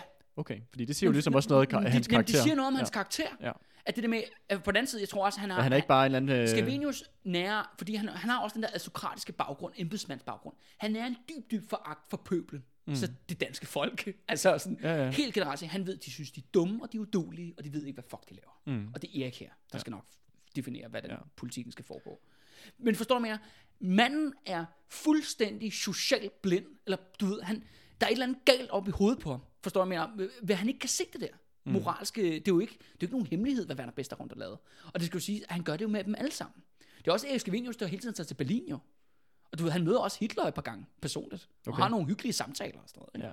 Så, det- så, det er jo også, så det siger jo også lidt om, at Erik Scavenius, i stedet for at ligesom være taget gissel i en eller anden form for regering, så er han jo faktisk... Så embracer han det. han embracer det og fortsætter det her øh, tætte til det forhold på den anden side af 2. verdenskrig, Ja, ja, ja. ja. hvor man i hvert fald ikke kan lade tvivlen komme ham til Men- gode, om at han var sad i en, at, en situation, hvor han var tvunget til forstår- at forstår du, fortsætte det hvad her jeg forhold. Det er som om, at hans egne personlige sociale relationer nærmest er vigtigere, Mm. end hvad der måske er politisk rigtigt. Mm. Nu tror jeg, at det, der, der er ingen tvivl om, at politik er jo også bare networking og personlige sociale relationer. Forstår du, jeg mener? Sådan har det jo altid været. Men Erik han går bare så langt over grænsen. Men Erik Scavenius er også super interessant på et andet plan, og det er også derfor, jeg synes, der er sådan, han er ikke den værste. Det er fordi, han, hvis der er en ting, Erik Scavenius hader mere end den danske folk, jamen så er det andre danske politikere. Okay. Han hader alle andre sider af Folketinget, og han hader også flere af sine egne ministre og sådan noget, og, og, og, og folk, der sidder i regeringen. Og det er fordi, at da vi når hen til 1943, der ved Erik godt, at han vil blive kastet under bussen, når krigen slutter. Han kan godt fornemme, at alle de andre, de har tænkt sig at vaske hænder, og smide ham for ulvene, Ja. når krigen, skal, øh, når krigen er slut, ikke? ja. Men er, er, er Erik Scavenius, er han blevet en karakter, der er blevet en, hvad kan man sige, miskrediteret og, og smidt under bussen Han, efter tiden? jeg, vil, jeg vil da argumentere for, at den dag i dag, at han er en af Danmarks histori- øh, historiens mest hadede mænd. Okay. Og, og jeg vil sige, så på baggrund af det hans personlige forhold til nazismen, der er der sgu også noget at have den i. Mm. Forstår du, jeg mener? Du kan jo ikke bare, øh, du kan jo ikke behandle de her folk, som om det er en eller anden hyggelig vennerelation, du har, som om du er sådan en dip- ka- karrierediplomat, eller professionel embedsmand, og sidder og snakker om statistikker sammen, du ved, når du er friagtig. Mm. Det er tydeligvis, men han, men han ved godt, at han bliver kastet under bussen, og det bliver han også. Det interessante er, kan man sige, krølle på halen, øh, det er ligger så ud- lidt ud over podcasten her, at 5. maj 45, den dag krigen slutter, der, øh, der går, øh, øh, der tror jeg jo, Erik Scavenius, han begår, øh, prøver at begå selvmord. Jo. Hvornår siger du? 5. maj 45, da krigen slutter. Ja. Fordi der, det er der, han officielt skal op og aflevere sin afskedsbegæring som statsminister. Fordi regeringen har været, ja, det bliver jo den bliver stoppet af opstanden, augustoprøret, og så, men så ligesom er den i dvale til 5. maj 45, hvor den så træder i kraft igen. Men i stedet for at øh, tage sin bil eller få nogle bodyguards med, så går Erik Scavenius alene igennem, tværs igennem København, på Danmarks blodigste dag. Hvor danske nazister og modstandsfolk står på hvert gadehjørne. Og der er på et tidspunkt over for Kongens Nytorv, hvor han er lige ved at blive lynchet Okay. af sådan en folkemængde. Så du tænker, det var ligesom... Jeg tror, øh, hvis Erik Scavenius var blevet dræbt af modstandsbevægelsen, eller danske nazister, eller måske bare tilfældige random ophidsede mennesker, så kunne du måske have reddet hans politiske renommé på en helt anden måde. Ja, Men det var ikke det, der skete, fordi der var en, der var en modstandsmand, der intervenerede. okay. Øh, der var sådan en gruppe, der intervenerede og, ligesom, og reddede hans liv, Ja, og ja. sørgede for, at han kom til Amalienborg og afleverede sin afskedsbegæring. Øhm, og det førte så til, at helt frem til hans død i 1965, han var en person, ingen ville tale med. Han blev frosset ud af alting. Okay. Og det var på den måde, han blev ligesom øh, kastet i band, eller hvad man skal kalde det, Ja. øh, før, øh, kastet under Og, bussen. og det kan vi så se, når vi går igennem de forskellige minister i samarbejdsregeringen. Den er sådan nærmest 50-50. Den ene halvdel bliver kastet for løverne, altså offer politisk, og den anden halvdel har en strålende politisk karriere bagefter. Okay. Og det er jo, øh, hvem ligesom systemet æder deres egne, ikke? Fordi mm. de er jo alle sammen enige om, at det er samarbejdspolitikken, øh, alliancen, der gælder, ikke? Mm. Og det skal så også sige, grunden til, at jeg blandt andet tror for eksempel også, at, at Socialdemokratiet, de, de gør, kaster sig så aktivt ind i den her politik, det er fordi, de er jo begyndt i 30'erne at identificere sig, sig selv som staten. Vi er Danmark. Mm. Vi er nationen. Eller de, de har også en, men det gælder også alle de der folketingspolitikere. De har en idé som, at vi er systemet. Og det er jo klart nok, hvis man har taget en kamp på et eller andet plan, og jeg siger måske ikke, det ikke skal være det helt store militære slag, men i hvert fald modstand Ja. af en eller anden observans. Jamen, så er det klart nok, jamen, så, må, så er tyskerne gå ind og overlade du ved, angreb mod den danske stat, opløse den måske og sådan nogle ting. Men politi, det politiske system og embedsmændene, de mener, de er Danmark. De er danskerne. Så derfor, hvis Socialdemokratiet bliver opløst, eller den danske stat bliver opløst, jamen så ophører Danmark at eksistere i deres optik. Mm. Forstår du, hvad jeg mener? Der er, der er mange problemer i det, du sætter lighedstegn ved. Altså, jamen, vi er det. Mine interesser er også det danske folks interesser. Mm. Det er det, de basalt set siger. Ja. Og det og jeg tror jo ikke, det er fordi, at den, den tankegang er forsvundet. Nej, nej, nej, nej. Jeg, jeg tror, det lever i bedste velgående. Ja. Men forstår du, hvad jeg mener? Men der, der er du sgu også bare, du tager jo sådan set befolkningen som gissel. Mm. I dit eget karriere, øh, politiske lorteprojekt, ikke? Mm. Men skal, men skal vi prøve at gå videre til en af de Ja, andre nu karakterer? går vi vi, videre. vi, har, vi har jo faktisk et par stykker. ja, ja, ja, jeg var sådan, øh, jeg skal Venus. Nå, øh, næste person er et øh, kæmpe, nok, måske, jeg ved ikke, ah, han er i hvert fald, han, det er lige før, han kan få første præmie som største asshole i samarbejdsregeringen. det er øh, arbejde, arbejde, offentlig, nej, mi- mi- minister for offentlige arbejdere, arbejds, Arbejder ja, med, med ER til slutning. Ja, ja, det er jo lidt mær- mærkelig øh, måde, det står på. Nå, men han hedder Gunnar Larsen. Og Gunnar Larsen, Det kan være, vi lige skal... Hvad, hvad, hvad indebærer det at være minister for offentlige arbejder? ja, jamen altså, det er basalt set infrastruktursprojekter. Okay. Øh, fordi at man jo havde jo kæmpe krise i 30'erne, øh, og øh, under an, altså besættelsen i Danmark, 2. verdenskrig, jamen der havde man jo også kæmpe, hvad hedder det, offentlige projekter. Der sådan Okay. set fortsat. Så det var ligesom sådan øh, lidt den der... Øh, Det er for at afhjælpe arbejdsløshed. ja, altså sådan en keynesianistisk projekt Ja. med, at staten skal bruge nogle penge på at lave noget, nogle broer. Altså bortset fra, når vi så når til besættelsen, jamen så er det jo primært handler om at arbejde for tyskerne. Ja. Og blandt andet sætte hele den der kæmpe Vestvolden op i Jylland. Du ved, alle de der bunkers, der er ude yes. ved den jyske kyst, de er jo så bygget under det her ministerium. Og den minister, det er Gunnar Larsen. Og han er i sig selv super interessant. Gunnar Larsen var netop ikke politiker. Han var erhvervsmand. Han havde arvet øh, cementgiganten F.L. Schmidt fra sin far i 1935. Okay. Øh, så han var en af Danmarks rigeste mænd på daværende tidspunkt. Det interessante er, og nu øh, kan man sige, det kunne være en hel episode i sig selv, men nu nævner jeg det lige kort. I juli 1940, og sådan set, og faktisk helt ind i efteråret 1940, der er der en række erhvervsledere i toppen af dansk erhvervsliv, der begår to kupforsøg mod øh, demokratiet. Mod Hvornår, regeringen. hvornår siger du? I ne- sommeren, fra sommeren 1940 til efteråret 1940. Okay. Det er det, der hedder Højgaardkredsen. Og Højgaardkredsen består af øh, ingeniør, som leder Knud Højgaard. Det er, ham, øh, det er firma, der hedder MT Højgaard. Det er hans firma. Okay. Det findes stadigvæk i den, den Ja, dag. ja, ja. Men andre prominente skikkelser er selvfølgelig Gunnar Larsen fra. Schmidt, ce- cementgiganten, og så er det selv øh, vores allesammens Arnold Mærsk. Mm-hmm. Øh, så, altså Mærsk-rederiet er Mm. mm. også en del af den her kreds. Ja. De mener, at efter 9. april, at Danmark har brug for nogle stærke mænd til at, ligesom at lede Danmark i den her integration. Altså, de er ikke mod nazi-alliancen. De mener bare, at politikerne har spillet for lidt, og de kunne være bedre til ligesom at styre den nye alliance. Skabe det her nøje Europa. Ja. Du ved, så det, det vil sige, at mod, øh, hvor politikerne prøver ligesom at holde en form for sådan armslængde, og sådan øh, øh, prøver at performe og få det til at lyde, som om at de ikke er direkte altså, allieret med nazisterne. Så de der erhverv- erhvervslever, de vil ligesom bare, de vil bare sige, fuck det. Jeg, jeg, jeg har da sådan, at de der erhvervsledere på, øhm, på sin vis mere ærlige. Fordi Ja. det er jo klart, du kan jo ikke have et rigtigt demokrati, når Danmark er besat af tyskerne jo. Nej. Så hvorfor skal du ikke bare sige, fuck det? Det er jo lige meget jo. Ja, Øh, men det, det, det interessante er, at de tager selvfølgelig i fat i vores gode gamle ven, Christian Tine. mm-hmm. Og får ham til at gå med på de her kupplaner. Okay. Eller om så, et, det bliver et halvt kup. Man, man øh, laver sådan set et kompromis, hvor at man øh, for det første øh, er, at øh, Scavenius skal være udenrigsminister, men det var man sådan set enige om i forvejen, øh, fordi ham kan tyskerne godt lide. Øh, men det andet element er, man Han blev så også udenrigsminister alligevel. ja, ja, ja, ja, ja, men du ved, det andet element er også, at man skal have en række upolitiske ministre i regeringen. Mm. Noget teknokrat. Øh. Ja, nej, øh, folk, der er lidt bedre, du ved, de er lidt dygtigere politikere.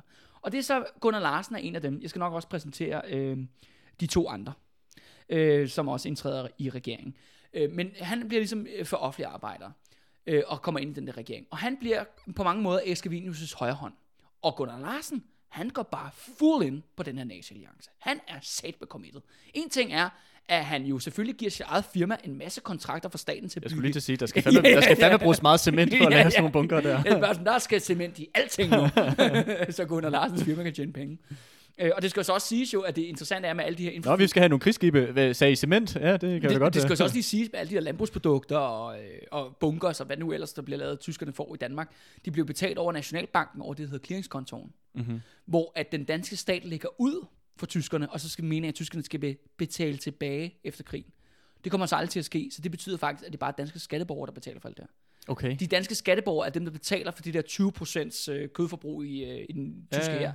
Oh, shit. Så det- så det er betyder double også, at, jo. så det betyder også, at regningen for... øh, for Regningen bliver stadigvæk lagt på normale skatteborgere i Danmark. ja, shit. Ja, og det er jo- glemte jeg og lige at det, sige og, før. det, og det er jo så penge, som der bare er blevet øh, overført til folk, som jeg, Gunnar Larsen og... Ja, ja, og, og folk, der har myrdet jøder i koncentrationslejre. ja, ja. Super, ikke? Mhm. Mm-hmm. Nå, men Gunnar Larsen, han er langt fra færdig. Fordi at med, der, med, der Tyskland øh, invaderer Sovjetunionen, der har de jo det der øh, projekt om, at de vil myrde i hvert fald 60% af befolkningen i Østeuropa, og lave det som, du ved, gigantisk nyt koloniområde. De har sådan en idé om, at de gerne vil lave øh, det vilde vesten, bare i Østeuropa. Mm. Ligesom, du ved, amerikanerne, de indså jo... Hvad er nu der, deres Ja, du ved, amerikanerne, de indtog jo- Lebensraum, er det ikke det? Ja, men basalt set, det handler om, at øh, de jo kigger på amerikanere og siger, at amerikanere, de kom jo ind i kontinent, hvor der var sådan set var fyldt med mennesker i forvejen. Der var jo faktisk nogen, der boede der i forvejen. Men den dræbte de jo. Mm. Øh, 20 millioner af dem i hvert fald, alle de der ja, indianere der, indianerstammer, der blev dræbt. Øh, og så, øh, du ved, så pusher man jo ud, og så øh, grunden man landbrug, man bruger slavearbejdskraft, altså sort slavearbejdskraft, som er jo inden for Afrika, og så tysker det der, det er pisfedt. Fordi USA var jo det rigeste og mest magtfulde, ja, det, som, som det stadigvæk er i dag, ikke? Mm. økonomiske land, siger, Nazi-Tyskland var sådan, og Hitler sådan, det skal vi sgu da også det der. Vi skal da bare bruge den præcis den samme model. Vi brug, men vi har bare ikke, du ved, vi har jo ikke adgang til Nordamerika eller Sydamerika. Mm. Vi tager bare Østeuropa i stedet for. Ja.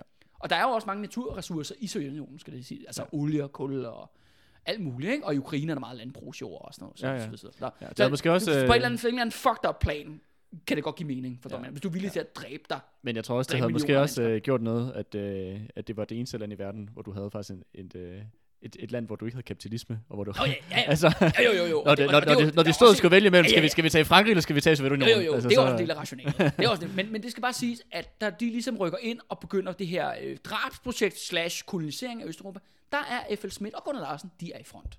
Okay. De, han investerer blandt andet massivt i Litauen, som Ja. ja. jo så er besat øh, tidligere, altså så været sovjetisk territorium, ikke? Øh, og, og begynder at lave virksomheder der. Det interessante er, at de bruger jo aktivt rigtig meget K- KZ-lejer arbejdskraft på cementfabrikker i Litauen. Og det fører faktisk til, at F.L. Schmidt er det eneste danske firma, der har betalt erstatning til holocaust-overlever. Nå, Men det gjorde de først i år 2000. oh, det er også sent. Ja, Ja, ja, der, er, så- der har ikke været mange overlever ja, tilbage. de har lige fundet de der sidste 15 øh, 90-årige der, lige øh, givet dem... Øh, Ja, det er også lang tid, de har ventet. Ja. Ja, ja, ja. Åh, oh, vi har lidt øh, det, den der ansøgning der til, øh, til hvad hedder det, krisestatning, den ligger altså langt men, nede i men så du kan se. Gunnar Larsen, han er 100% i det her projekt, for sit eget firmas skyld og sin egen personlige vendings skyld. Men han går fandme skridtet videre. Fordi Gunnar Larsen begynder, også fra 1940 af, at fonde sin egen nazistiske terrorgruppe. Okay. Med en fyr, der hedder Wilfred Petersen, som er meget glemt i dag, men han var sådan en udbryder af det store danske naziparti, med, hvor der er en fyr, der hed Fritz Clausen, der var formand. Eller forfører, som det hed. men, men Wilfred Petersen ville også gerne være fører. Så han fik sit eget parti, som hed Nordiske Legioner. Men så her kommer det grineren er, de skiftede så senere navn, de Nordiske Legioner. Det var sådan en københavner nazistisk gruppe, gruppering. Øh, Men de skiftede senere navn til Dansk Folkeparti. Okay, det er jo et navn, vi kender i dag. Så det er faktisk det oprindelige Dansk Folkeparti. Men okay, det, vi taler om omkring en 200 personer og sådan noget. Ja, ja. Øh, Og de var jo en blanding af, at de var kriminelle, og de var nazister, og så var de også terrorister. Okay. De er blandet Fede, øh, fede folk. attentatforsøg, kidnapninger, røverier, mor, øh, tortur. Øh, En ting, som også er super interessant, er, at øh, de, øh, Wilfred Petersen, han var for eksempel han var besat af, at han ville myrde øh, PH. Du ved, ham med PH-lampen. Okay. Øh, fordi, og, han, ja, og fordi ham der PH havde skrevet nogle artikler, hvor han hyldede jazzmusik i Tivoli og sådan noget. Ja, Så skal man ned med nakken. Men hør, na, nazister er vanvittige. Forstår du, mener? De er vanvittige. Altså, de er, sådan, de er jo konspirationsteoretikere, ikke? Øh, så de prøvede blandt andet at myrde PH og sådan nogle ting. Og, det, og ham, Gunnar Larsen, han fonder altså simpelthen den her gruppering. Altså hemmeligt skal det godt nok siges. Ja, ja. Øh, så det vil sige, at du ved, han har fandme mange tråde Han, ude. han har fandme øh, hånden nede i kagedåsen Ja, på alle, man- alle mulige niveauer, må man Ja, sige. ja, ja. ja. Og, og det, skal, så- øh, det skal så siges jo, at efter krigen, at han er jo så en af dem, der ligesom bliver det, du ved, han er jo en af dem, der bliver kritiseret rigtig meget bagefter, ikke? Mm. Og, men han ryger jo aldrig i fængsel for det. Nej, nej. Men der er sjovt nok mange, der sådan ikke kan holde deres kæft med, hvad han har lavet. Så det ender faktisk med, at han går i eksil i, til Irland i 1954. Nå. Øh, han dø- dør godt nok i Danmark i, jeg mener nok, det er 1981 eller sådan noget. Men du ved, han lever faktisk det meste af sit liv efterfølgende i eksil. Men F.L. Schmidt har det jo ganske fint. Ja, det er Det nok, er jo stadigvæk et kæmpe firma. han har nok også kunne få lov til at tage sine penge med dig til, Ja, til ja men han må stadigvæk kunne administrere direktør, ikke? ja, ja. Ja, ja. Men, det, men det er sjovt nu, at allerede nu, nu er vi gået igennem to personer. Og, Og der er allerede ret mange ting, som... øh, Ja, ja, men også, men også det her med, når vi snakker om, at, øh, at den her med samarbejdspolitikken bliver præsenteret som det eneste mulige, og det mindste Jamen, hvem, onde og hvem, sådan noget. hvem, men hvem er samarbejdspolitik? Ja, hvem præcis. er dem, der Hvis deres er repræsentanter? hvor det virker i hvert fald allerede meget tydeligt nu, at de her politiske sådan, individuelle interesser, sjovt nok også korresponderer med, at den her samarbejdspolitik var den bedste for dem. Ja, ja, lige præcis. Nå, men skal vi, vi hopper videre og tager endnu en... Ja, men lad os gøre det. Vi tager en anden uh, upolitisk minister, som det hed. Og det var en fyr, der hed Tune Jacobsen. Han hed faktisk Ejgil Tune Jacobsen. Uh, og Tune Jacobsen, han var uh, politimand, og han havde haft en lang, lang karriere i dansk politi. Faktisk helt siden 1905. Du ved, så han har været fandme været i dansk politikorps længe. Uh, grunden til, at han ligesom kommer med her, fordi han var rigspolitichef, øh, da krigen starter, så bliver han optaget som justitsminister Mm-hmm. i sommeren 1940. Det var fordi, han var meget, meget kendt antikommunist. Og det skal så siges, den her etpartisystem, vi får jo med samarbejdspolitik i 1940, den, der, er ligesom, der er to politiske ting, der ligesom kendetegner ved den. Det er øh, pro-nazistisk øh, økonomisk politik, for det første, vigtigst af alt, og så er det antikommunisme.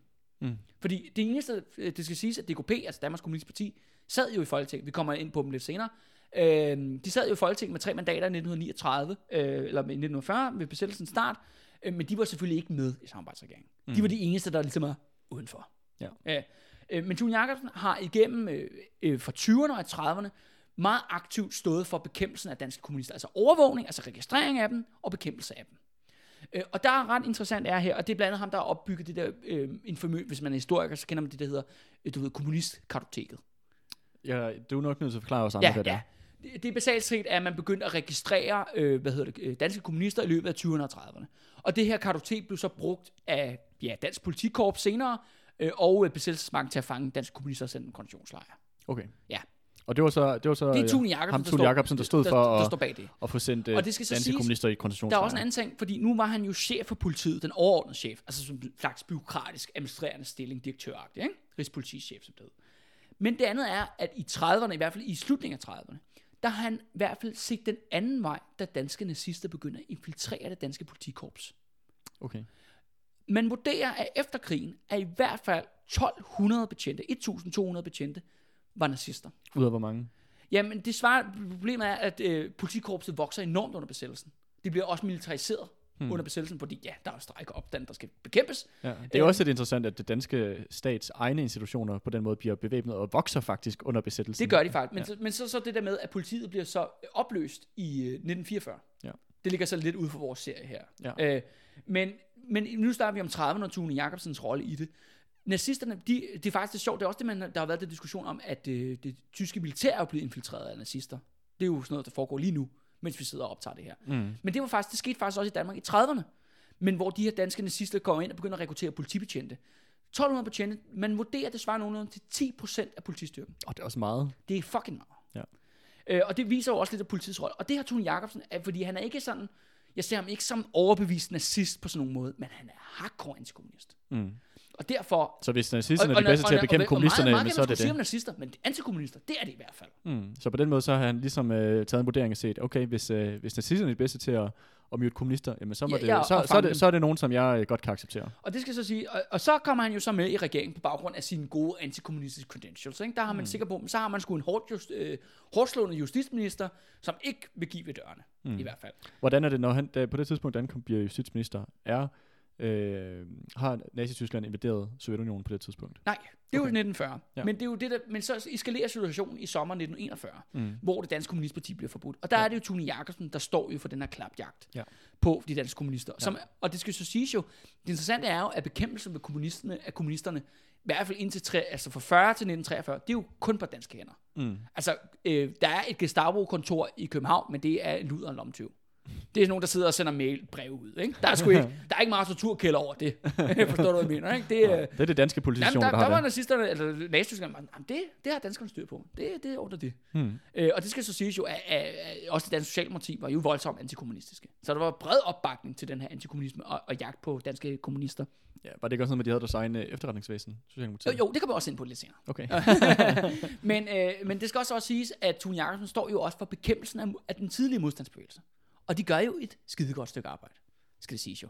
De knaller den ene faldskærmsagent efter den anden, opløser, tager hele grupperinger, øh, og så videre, så videre. Det eneste er, at man kan så sige, at de ryger jo så primært i danske fængsler, og kommunisterne ryger så i sådan en dansk koncentrationslejr, der hedder Horsrød-lejren, Mm. som selvfølgelig er meget øh, mere ordentlige forhold end den tyske koncentrationslejr. Det er koncentrationslejr light. Men, men, det, han- ja, men det handler jo om, at man har en alliance med Nazi-Tyskland, så betyder det selvfølgelig også, at man har også sin egen jurisdiktion jo. Man, ligesom, man har styr på sin egen fanger, ikke? man har styr på sin egen domstol og straffe osv. osv. Og det er det, han står for. øh, Tune Jacobsen der. Øh, Og, og det kan vi så også, se, når vi ligesom går videre i vores serie med Augustoprøvet her, så vil vi jo også se, at dansk politi spiller jo en nøglerolle i at prøve at nedkæmpe den opstand. Mm-hmm. Og det skal jeg så sige, det er jo Tune Jacobsen, der er chefen her. Okay, så det er ham, er der står, der står i spidsen for den Ja, lige præcis. indsats. Det interessante er ved Tune Jacobsen er, at øh, der ligesom, der, de bliver væltet af Augustoprøvet og opstanden der, jamen så prøver han faktisk at skifte hest og blive en del af modstandsbevægelsen. Okay. Og at begynder at du ved, give dem informationer og sådan nogle ting. Ja, ikke? ja. Så faktisk fører til, at han nødt til at flygte til Sverige i 1944. Men da han kommer hjem, der er han altså en af de, også en af de personer, der bliver kastet under bussen. Ja, med Han- god grund. Ja, ja, ja. Og han bliver, han bliver fyret fra sit, øh, sit embede og dør i unåde, i unåde, som det hedder, Okay. i øh, 1949. Ja. Nå, lad os gå videre. Så lad os gå videre til en person, jeg finder øh, vanvittigt interessant, øh, som, men som ingen kender i dag. Det er en fyr, der hedder Christian Hans, Hansen Kofod, som er finansminister her i samarbejdsregeringen. Øh, og han, hans rolle i samarbejdsregeringen er, at han er ligesom the straight man. Forstår du, jeg mener? Hvor alle, vi har nævnt tre, som bare har været fuldstændig fedtet ind i det her lort, på alle mulige måder, og virkelig Mm. trådt over nogle grænser, for ja. Ja. hvad man ligesom kan tillade sig. Der var ideen med Christian her, det var ligesom, der var i hvert fald en, der skulle være den rationelle. Mm. Og det var hans rolle. Christian Kofod er øh, søn af fattige husmænd på Bornholm. Det er også det der Kofod, det er jo sådan meget sådan Bornholmer-navn. Der er mange Bornholmer, der hedder det der Nå. Kofod. Øhm, ja, ligesom Jeppe Kofod, du ved, udenrigsministeren. Han er også fra Bornholm. Nå, det vidste jeg faktisk ikke Ja, engang. ja, jo. De er sådan en klan. nå, øh, nå. Øh, men han er søn af en fattig øh, husmand. Han blev øh, igennem flyd og dygtighed kan med i botanik. Okay. Og så ender han med at være finansminister. Ja, departementschef i Finansministeriet i øh, sådan 25 år. Ja. Det er en mærkelig rejse, han har været ude Det må man vel godt nok sige. Men det er fordi, han stillede op for øh, de radikale venstre i 1913, bliver valgt til Folketinget. Men da han så kommer i Folketinget, så og han har mange sådan, magtambitioner på sine egne vegne, vil gerne fremad og have en karriere og sådan nogle ting.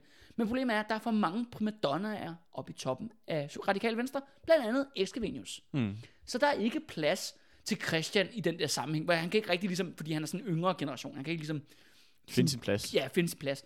Så det han gør, er, at han søger magt et sted, hvor ingen andre politikere i Folketinget, på den, dengang og siden da nogensinde har søgt magt, øh, øh, forvaltningstekniske kommissioner. Okay.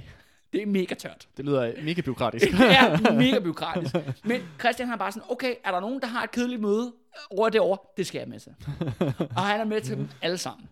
Og det betyder faktisk, at han bliver en arkitekten på en række øh, lønreformer og andre reformer. Sådan en virkelig fucking kedelig forvaltningshistorie. Jeg skal ikke, jeg skal ikke trætte lytterne med det. Men det betyder, at når vi når sådan ind i 20'erne, der er han faktisk blevet Danmarks førende ekspert på det område. Og faktisk også meget dygtigere end mange embedsmænd Nå. på det område. Og han har faktisk også mere og mere glidet ud af, sådan, af radikal venstre polit- politik, og mere og mere ind i embedsværket. Mm. I 1924, der får vi den første socialdemokratiske regering. Og ret super kontroversielt, der udpeger de, altså en kant mag i botanik, Christian Kofod, til at være finansminister, eller øh, departementchef i Finansministeriet. Okay. Og det fører til et ramaskrig inde i Finansministeriet. Det fører til ministeriets første og eneste strække. Fordi de strækker aldrig i finans. Altså, Finansministeriet er jo den, hvad skal vi kalde det, den mørkeste, det mørkeste hjerte i den danske, det danske statsapparat. Ja. Ikke? Jeg vidste ikke engang, at, at man kunne strække. Nej, det, kunne, det, må de heller ikke. Det må de Finansministeriet. heller ikke. Det grinerne er, at dem, der strækker, det er fordi, det er altså med Estrup-folk.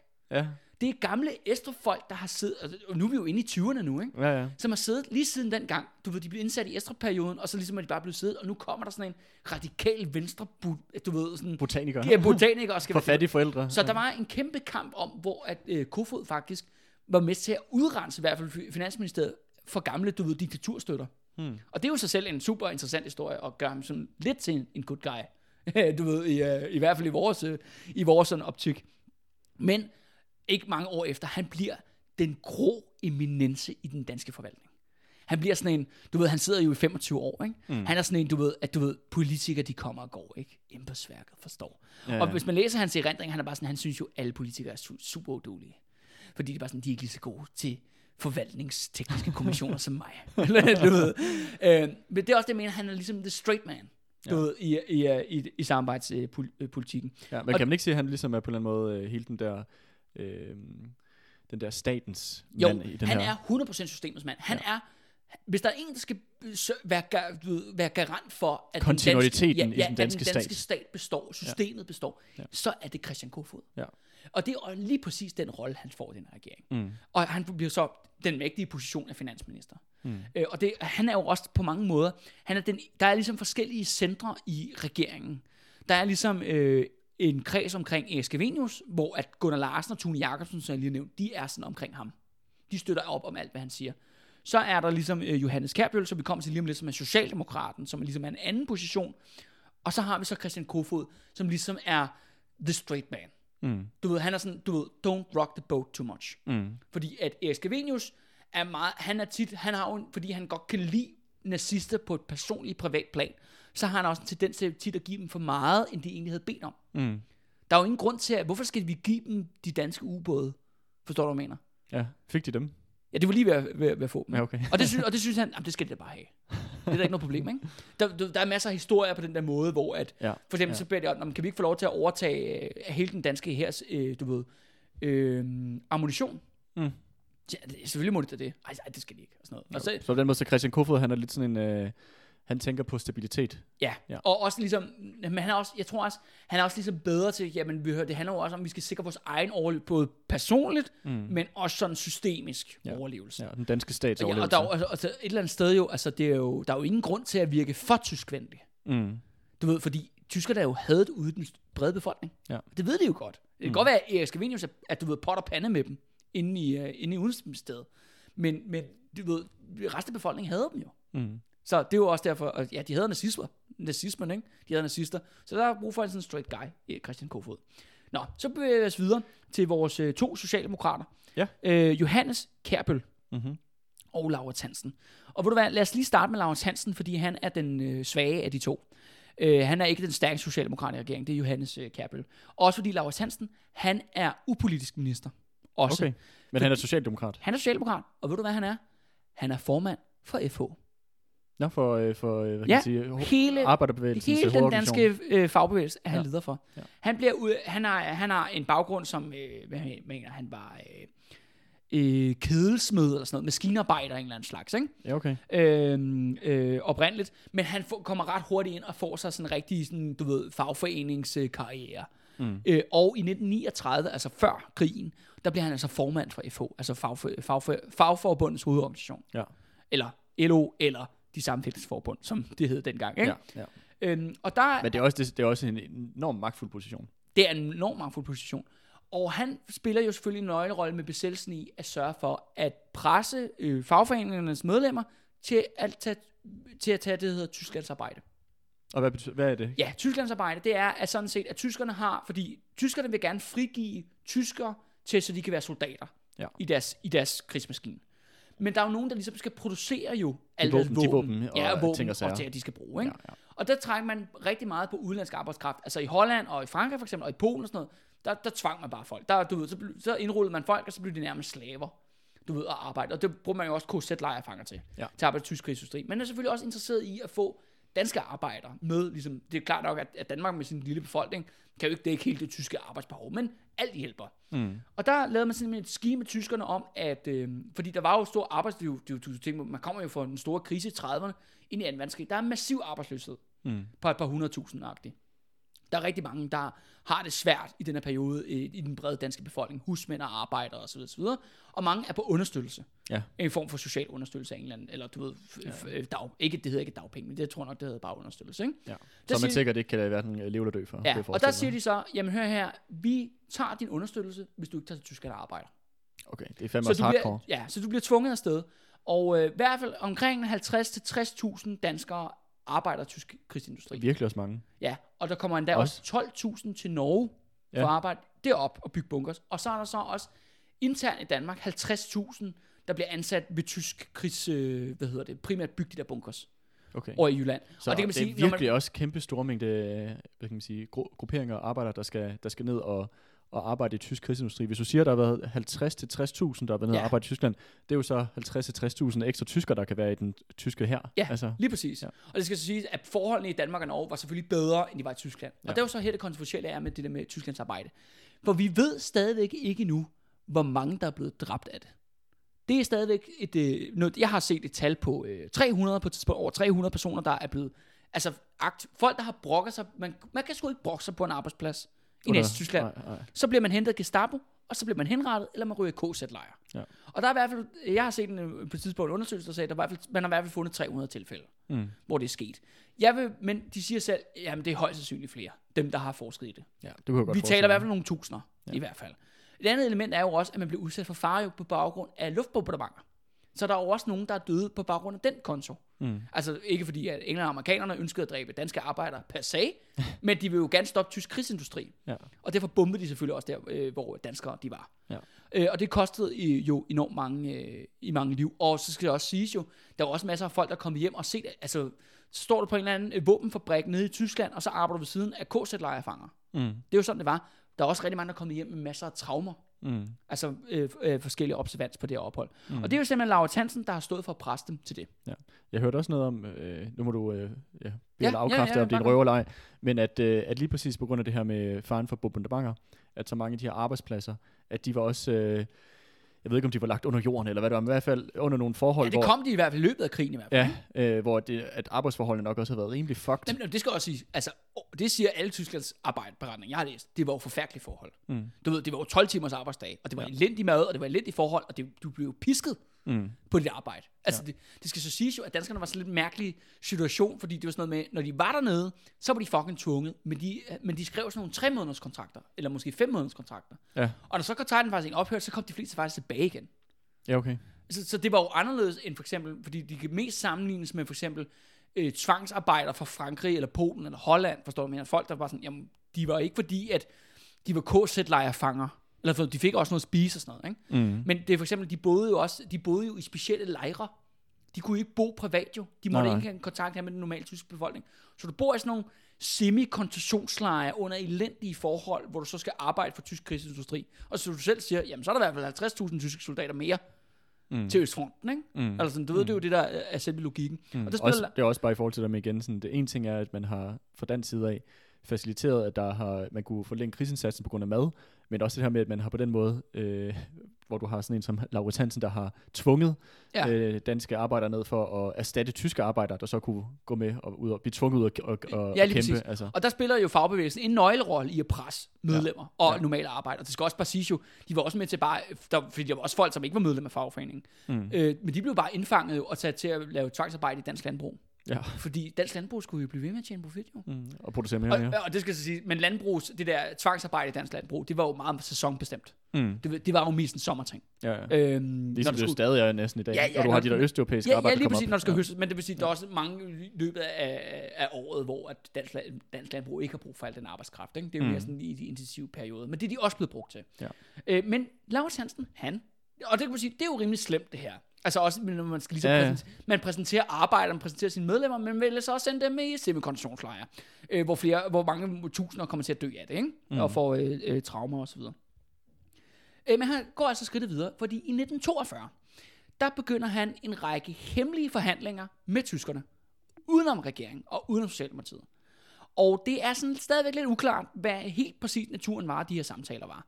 Men det er højst sandsynligt om en tættere integration med de nazistiske organisationer og den danske fagbevægelse. Okay.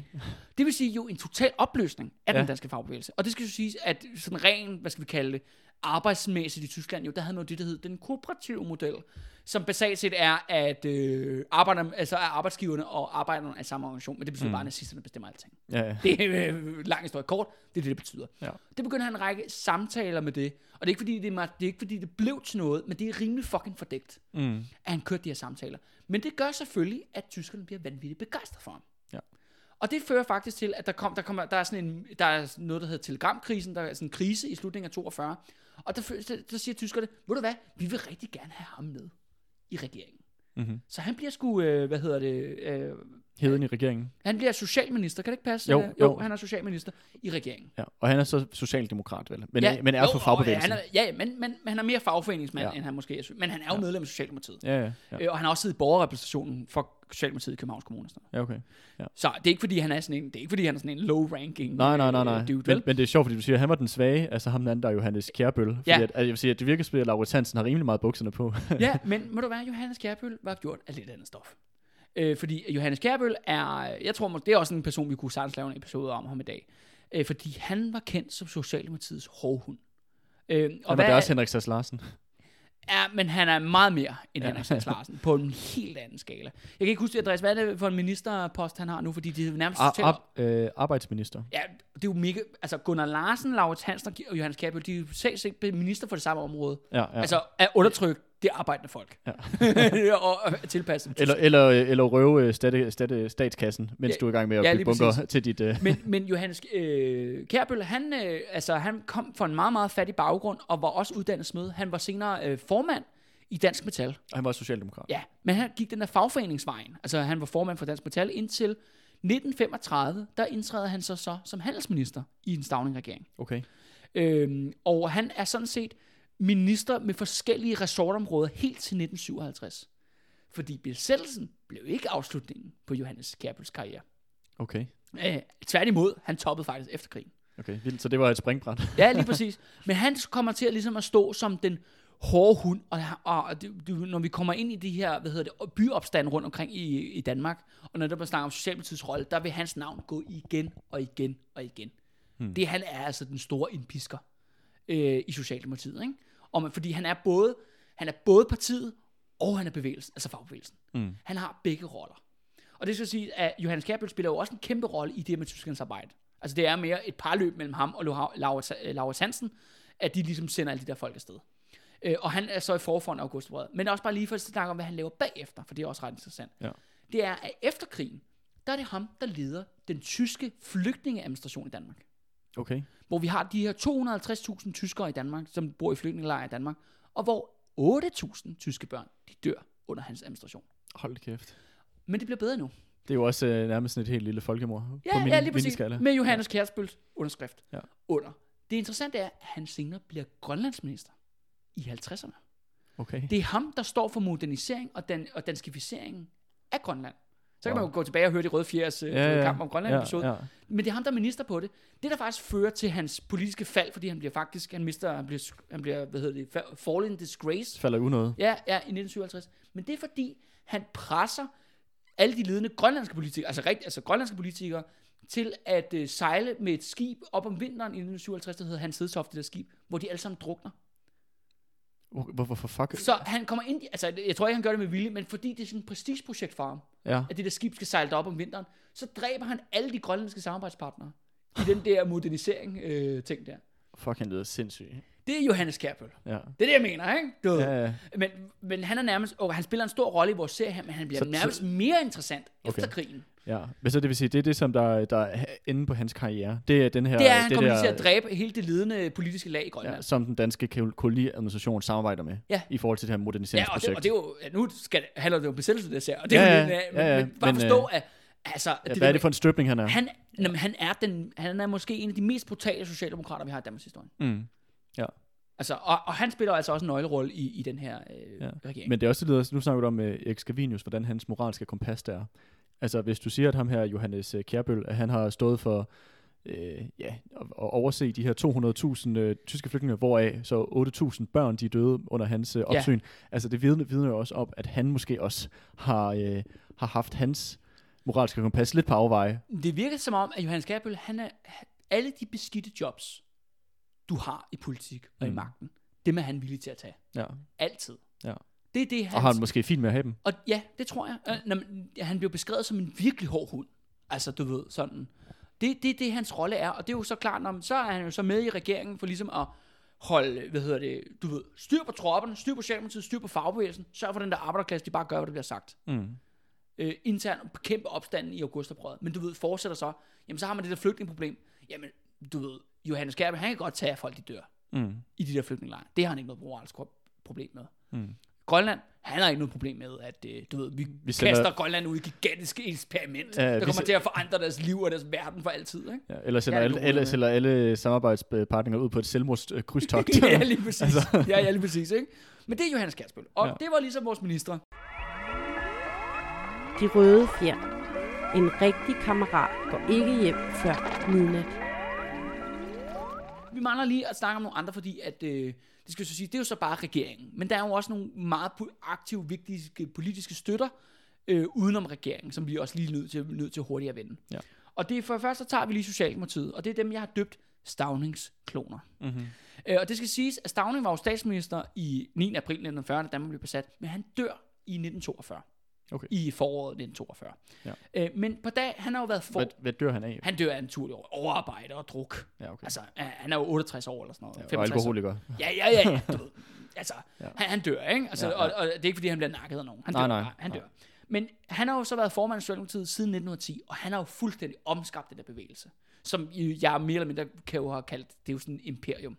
Du ved, 100.000 vis af medlemmer i partiet, 100.000 vis af medlemmer i fagbevægelsen, ikke? Mm. Og han er jo ligesom kongen over det hele Torvald Stavning. Mm. Men det er klart, når man har sådan et imperium, jamen så skal man jo ligesom have nogle løjtnanter til at styre, til ligesom at køre butikken videre.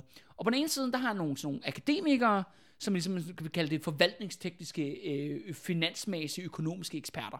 Ja, så intern, interne byråkrati, vel? Ja, ja. Og, det er en, og der har du en fyr, der hedder Wilhelm Bull, og der har en fyr, der hedder Alsing Andersen. Så begge to har været ministre under Stavning-regeringen, og som ligesom de der tekniske folk.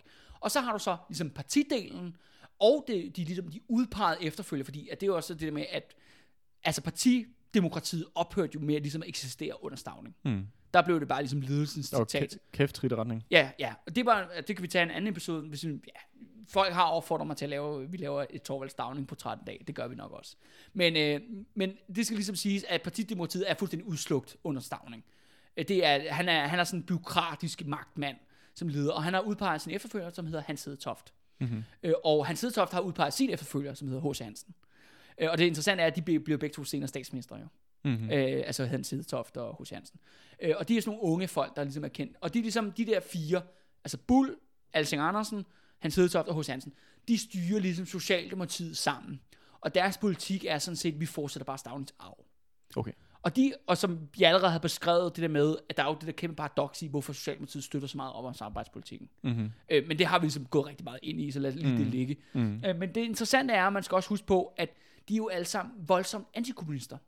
Og Hans Hedetoft og H.C. Hansen er jo dem, der har skabt det, der hedder HIPA, som er jo, øh, hvad hedder det, hovedorganisationens informations øh, bureau, eller partiapparat. Og det er så den her øh, interne efterretningsvæsen i fagbevægelsen. for at overbevåge fagbevægelsen, ja. og øh, ligesom sørge for, hvis der er en kommunist på en arbejdsplads, så skal han fyres. Mm. Eller at lave modpropaganda, og alt muligt sådan nogle ting. Og de er alle sammen super forhippet på det her. Og, og det er jo ikke noget, der sker sådan i sommeren 43, men de er jo meget aktive op mod krigens slutning i at øh, prøve at bekæmpe kommunisterne og bevæbne deres egne styrker, så de kan i en eventuel borgerkrig dræbe alle de danske kommunister. Okay. Det er jo de, de folk, der står for det, ikke? Ja.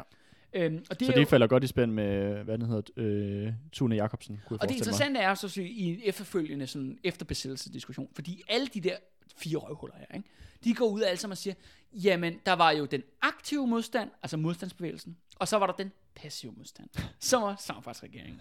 og det er de fire, der opfundet det der, Passiv modstand. den passive forhandlingsmodstanden, hvilket Ja. giver ingen fucking Den mening. der Du kan- al- du al- al- alliancetaktikken, Ja, ja, du- modstandsbevægelsen. Du kan jo ikke forhandle, du kan jo ikke forhandle med din modstander, vel? Nej. Det er jo fuldstændig idiotisk.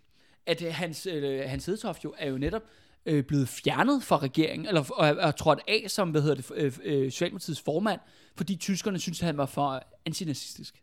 Hmm. Fordi han havde hjulpet en masse tyske socialdemokrater med at undslippe Hitler i 30'erne. Okay. Det forstår man, det er jo endnu mere det der større paradoks i, hvad fanden har de gang i? Ja, ja, ja.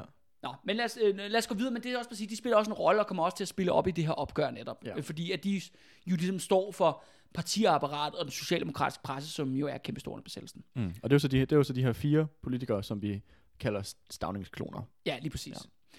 Nå, så er vi så nået til de, det, jeg kalder de borgerlige hævner, mm. som er lederne af konservative Folkeparti, Ole Bjørn Kraft og øh, Knud Christensen fra Venstre. Som er, altså, Ole er formand for det konservative, og Knud er det for Venstre. Yes. Og basalt set er det, at øh, Ole der, han var, var jo fascismens største fortaler i 30'erne i Danmark.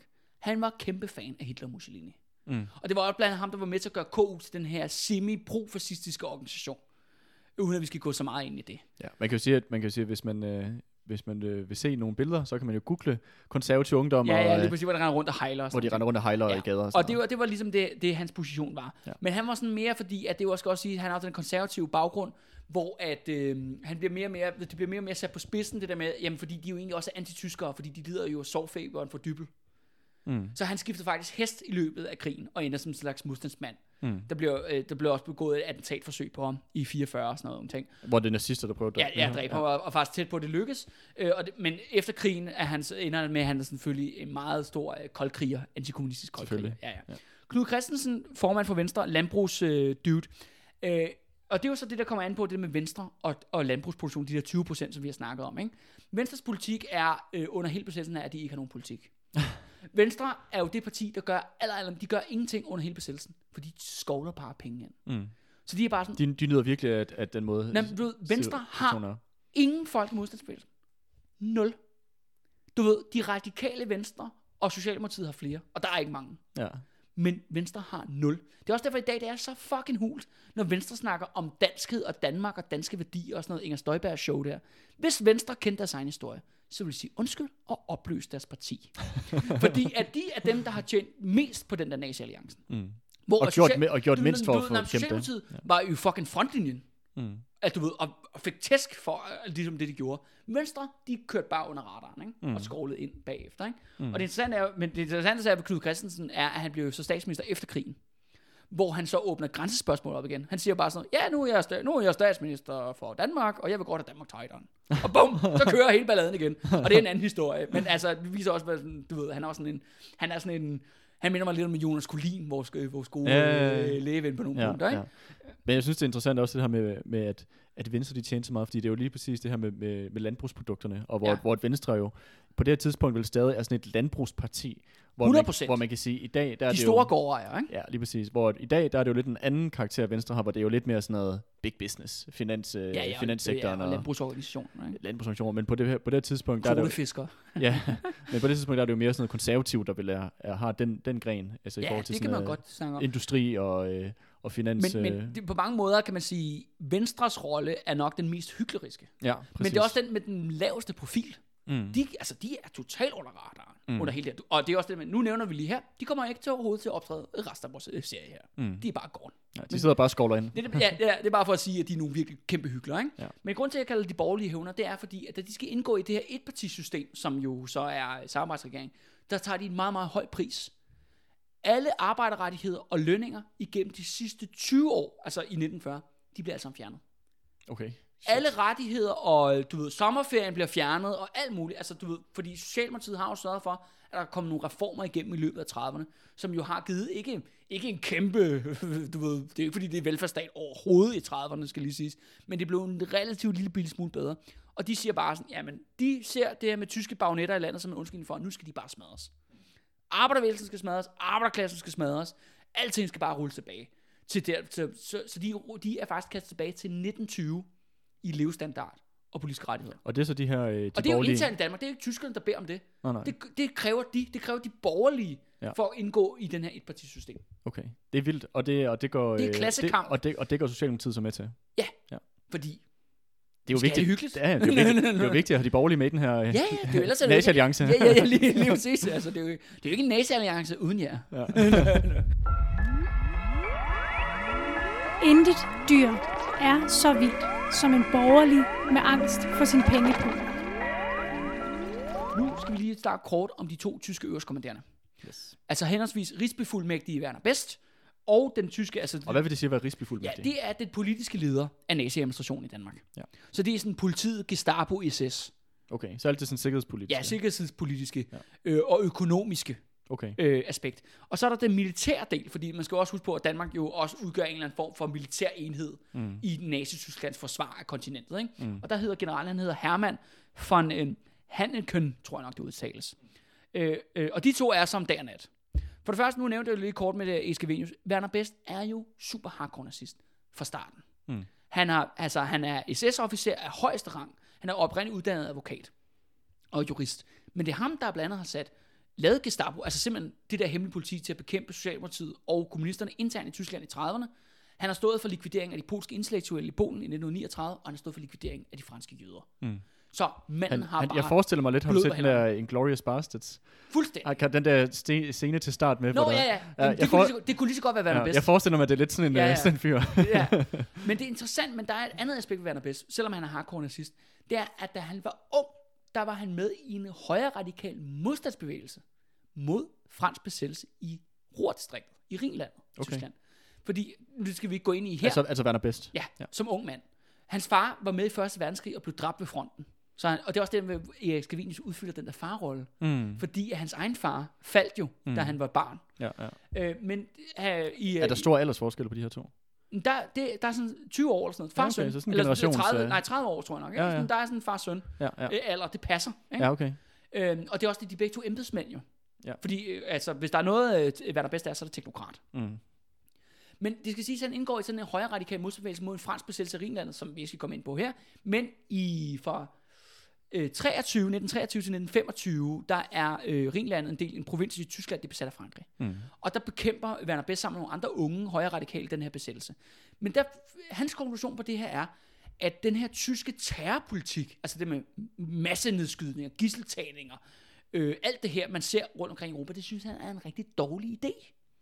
Han vil gerne have et fredeligt samarbejde med nogle, øh, nogle lokale magteliter der, hvor man er. Mm. Og den politik prøver han også at praktisere. Problemet er, at det kan ikke lade sig gøre i Polen, fordi det første han opgaven var, at han skal skyde i den lokale elite. Mm. Du ved, præsterne, akademikerne, universitetsprofessorerne, alt det der. Så det er ikke så godt. Men i Frankrig, der er der jo de der franske fascister, der hedder Vichy-Frankrig. Mm. Dem, der, dem, der kontrollerer det sydlige. Ja, Frankrig. lige præcis. Ja. Øh, og dem indgår han et tæt samarbejde med, og har ligesom prøvet det af på forskellige måder. Men der er også en masse øh, bøvl med det der, fordi Frankrig er jo meget mere vigtigt land på mm. mange punkter for tyskerne, end Danmark er. Og så ryger, men fordi Werner Best er stor modstander, det er også lidt sjovt, ikke? han har jo dræbt vildt mange mennesker, ikke? men han er så modstander af den her terrorpolitik, fordi han ser det jo som kontraproduktivt. Mm. Det er jo ikke det mest effektive eller økonomisk rentable. Og det har han jo fuldstændig ret i. Mm. Og det beviser jo Danmark. Ja. Og Men, kan, så- men kan, man- kan man sige, at, at hans, hvad kan man sige, uh, taktik i forhold til det her med, og hvordan man på bedst effektiv muligvis og billigst muligvis besætter Danmark, at det er en uh, konsekvens af hans erfaringer fra at Det er være, en konsekvensforfaring, og det er, altså, han har i forhold til at være, Hør, han- han har leve skrevet- i, et han besat område skrevet selv. en politisk pamflet om det. Okay. Du ved, altså, altså han mente det sgu. Altså, ja. Og han var politisk engageret der. Derfor er det også et fucking drømmescenarie for mm. ham, da han bliver udpeget til at være den øverste kommanderende i Danmark. Han ser det jo som et stort, gigantisk eksperiment om, at nu kan han bevise, at hans politik er den rigtige Mm. over for Hitler og Heinrich Himmler Mm. nede i Bliver, Tyskland. de- bliver de overbeviste? Øh, jamen, problemet er, at det gør de så ikke på grund af Augusterbrevet. Okay. Men du ved, i starten går det jo pissegodt. Ja, ja, de første tre år. Ja, og du ved, han, det, er jo, det er jo, hvad der bedste drømmescenarie, og det er bare vigtigt at forstå. Manden er en super krigsforbryder, men han er også virkelig committed til alliancen. Mm. Han vil gerne finde en løsning med sine danske samarbejdspartnere. Mm. Det er bare vigtigt ligesom at Så holde kan man, kan man sige, at hans, hans hvad kan man sige, øh, taktik, det er at regere og kontrollere Danmark igennem den lokale Ja. Og det kan også bare se, at landbrugsproduktionen bliver ved med at vokse jo. Mm.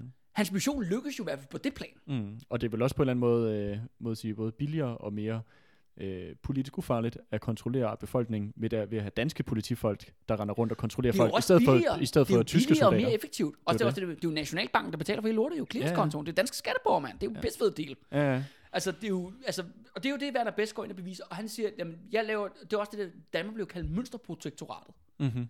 Fordi det er jo her, alting går godt. Mm. Hvem, Og det- er, og det, det- er det det- tyskerne kalder det, protektorat? Ja, ja, det er også det, det, er også det, det er, også, det er også sjovt, at man kalder det protektorat, fordi protektorat, det er jo heller ikke sådan noget som... Det, der, det, nej, det, er jo ikke det er jo ikke besat. Det er jo Nej, nej. beskyttelse. Ja, det er jo en allieret. Lige præcis. Ja. Øhm, ja, men så er der så øh, øh, for en Ha- Hanneken der. Han er så lidt grineren, fordi at øh, han var han er sådan, han har preussisk officersfamilie. Ja, Sådan, så man, hvis man skal slå det op, så kan man sige, Werner Best, det er ligesom de civile områder. Ja. Hvor, et, hvor, et, øh, hvor Hermann von øh, Hanneken, det er så det militære. Lige præcis. Okay. Og han, er, han kommer sådan ud af sådan en klassisk preussisk officersfamilie, karriere øh, soldat, var med i Første Verdenskrig og sådan noget. I mellemkrigstiden, der bliver han sådan en rigtig skrivebordsgeneral Mm-hmm. i, øh, finans, i Erhvervsministeriet i Tyskland. Men problemet er, i vinteren 41-42, der kommer han til at fuck op. Han kan simpelthen ikke skaffe nok øh, stål og kul til tysk øh, krigsproduktion. Det er sådan noget, han er logistikgeneral, sådan super kedeligt, ikke? Mm. Øh, så han fucker op, der er nogle leverancer, der går galt og sådan nogle ting, så han bliver ligesom degraderet. Og så bliver han altså sendt til den danske flødeskumsfront. Ja, okay.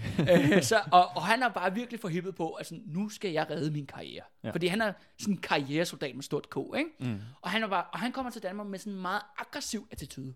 Fordi det er rigtig flødeskumsfront. Tyskerne ligger og sover hele dagen, spiser kage og hygger sig med danskerne. Eller ikke så meget hygge, men du ved, der er også noget hygge, ikke? Og, sådan, du ved. og der er meget, meget lad stemning i Danmark. Det er jo langt fra Østfronten, det her, ikke? Ja, ja. eller Nordafrika, eller hvad det nu ellers er gang i det. Ikke? Ja, Ja. Så han er bare sådan, der skal fandme strammes op, og ja, han er jo meget travlt med at skulle bevise sig for sin overordnede i Berlin, om han skal tage til noget igen. Mm. Men, øh, og det fører til, at han kører en meget, meget mere aggressiv stil. Øh, både over for Werner Best, de to, de clasher hele tiden, men han kører også en aggressiv over for, stil over for regeringen, men også danskerne lokalt. Mm. Og det er, jo, man kan sige, det er jo noget en modsætning mellem de to. At du Ja. har den ene, der ved, der har satset alt på samarbejde, og den anden, der prøver at fremprovokere sådan en, en, Jamen, det er en fordi, han gerne vil, konfrontatorisk han stil. vil jo gerne virke som en stærk, hårdfør general, ikke? Ja. Altså, det er også hans egen personlige interesse, mm. på Så det er sjovt, der er sådan en, en konflikt internt i den tyske øh, administrering af Danmark. Ja, og det kommer vi jo meget mere ind på, som når vi kommer ind i vores andre episode. Fordi der er nemlig den her mellem det civile, eller du ved, SS-delen af politiet, øh, SS-delen og den kommunistiske mm. del, tysk besættelse, og så den militære del, Mm. som, som clasher. Øh, og så lige runde af for, hvad der ligesom også øh, snakker om, hvad der kommer til at ske efter krigen. Det interessante er jo så, at Werner Best bliver jo så aldrig udleveret til retsforfølgelse i Polen og Frankrig, på trods af, at begge lande vil gerne have ham. Altså, Werner, Werner Best. Ja, Ja. efterfølgende. Han skal så dømmes i Danmark, hvor Erik Scavenius og øh, alle departementcheferne i samarbejdsregeringen, de går ud og vidner til hans fordel. Hold da op. Som gør jo så, at han øh, slipper med 6 års fængsel. Ja. Det Og er kommer, ingenting. kommer hjem til Tyskland, bliver ansat i, øh, i øh, for et stort industrifirma nede i Aurora, øh, nede i Ringland, der hvor han oprindeligt er fra, hvor han så bruger resten af sin tid på at forsvare tidligere SS-officer øh, mod det tyske retssystem. Og redder deres liv, sørger for, at det ikke bliver kørt retssager mod dem. Så på den måde kan man sige, at de her politikere i samarbejdsregeringen har jo sådan set også givet de nazistiske forbrydere en livline. Fuldstændig. Ja, efter en verdenskrig forbi. I 1951, der står Werner Best bag en konspiration om at overtage det. Sådan, der er sådan en lille borgerligt tysk øh, øh, parti i det tyske parlament. Det er jo så Vesttyskland, ikke Ja. det der. Vesttyskland, som hedder FDP. Det findes stadigvæk den dag i dag. Og, stille, og sidder, sidder faktisk i det tyske parlament i dag. Ja. Der står han for et nazistisk takeover af partiet. Som der lykkes. De vil genskabe et nyt højre... Altså, de kalder jo ikke sig selv nazi. Nej, nej. Men et nyt højre nationalt parti i det tyske parlament.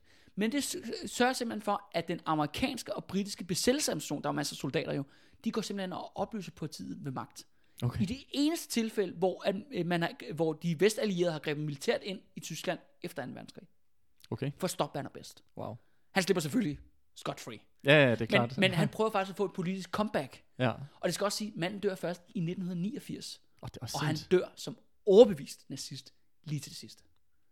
Og ham hjalp Erik Scavenius og det danske politsystem med at slippe fri. Wow. Vi lod en masse morder gå. Det skal også lige være med i den her historie. Ja. Von Anakin, han er til gengæld meget mere grineren.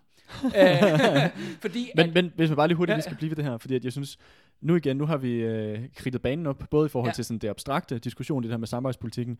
Nu er vi kommet ind på de her politikere, der rent faktisk sidder og med det. Ja. Og jeg synes godt nok allerede nu, at det begynder at være tydeligt, hvordan at hele det her hykleriske, sådan, sådan på, endda på et abstrakt niveau, så den her med samarbejdspolitikken kan jo, synes jeg, det falder sammen som et korthus, øh, at det virker som en fuldstændig håbløs position at have.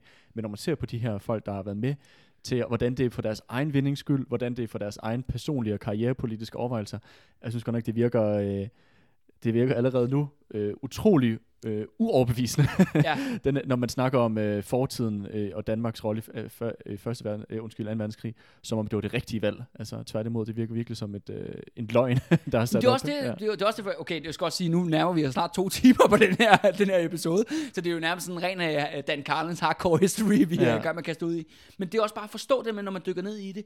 Jo længere man dykker ned i besættelsen og samarbejdspolitikken især, jo mere fucked up bliver det. Mm. det og, og det er derfor, jeg har sådan et kæmpe problem med det der konsensushistorie. Du kan godt mærke, Andreas, altså jeg er jo virkelig føler det her personligt, ikke? Mm. Og, og det er også derfor, der er den her kamp om historien. Jeg kan simpelthen ikke, jeg kan simpelthen, det, kan, det kan simpelthen ikke passe oven i mit hoved, at det er det her, der er blevet fortællingen om Danmark under besættelsen. Mm. Den, pas, det der passive, øh, den forhandlingsmodstanderne. Ja, ja.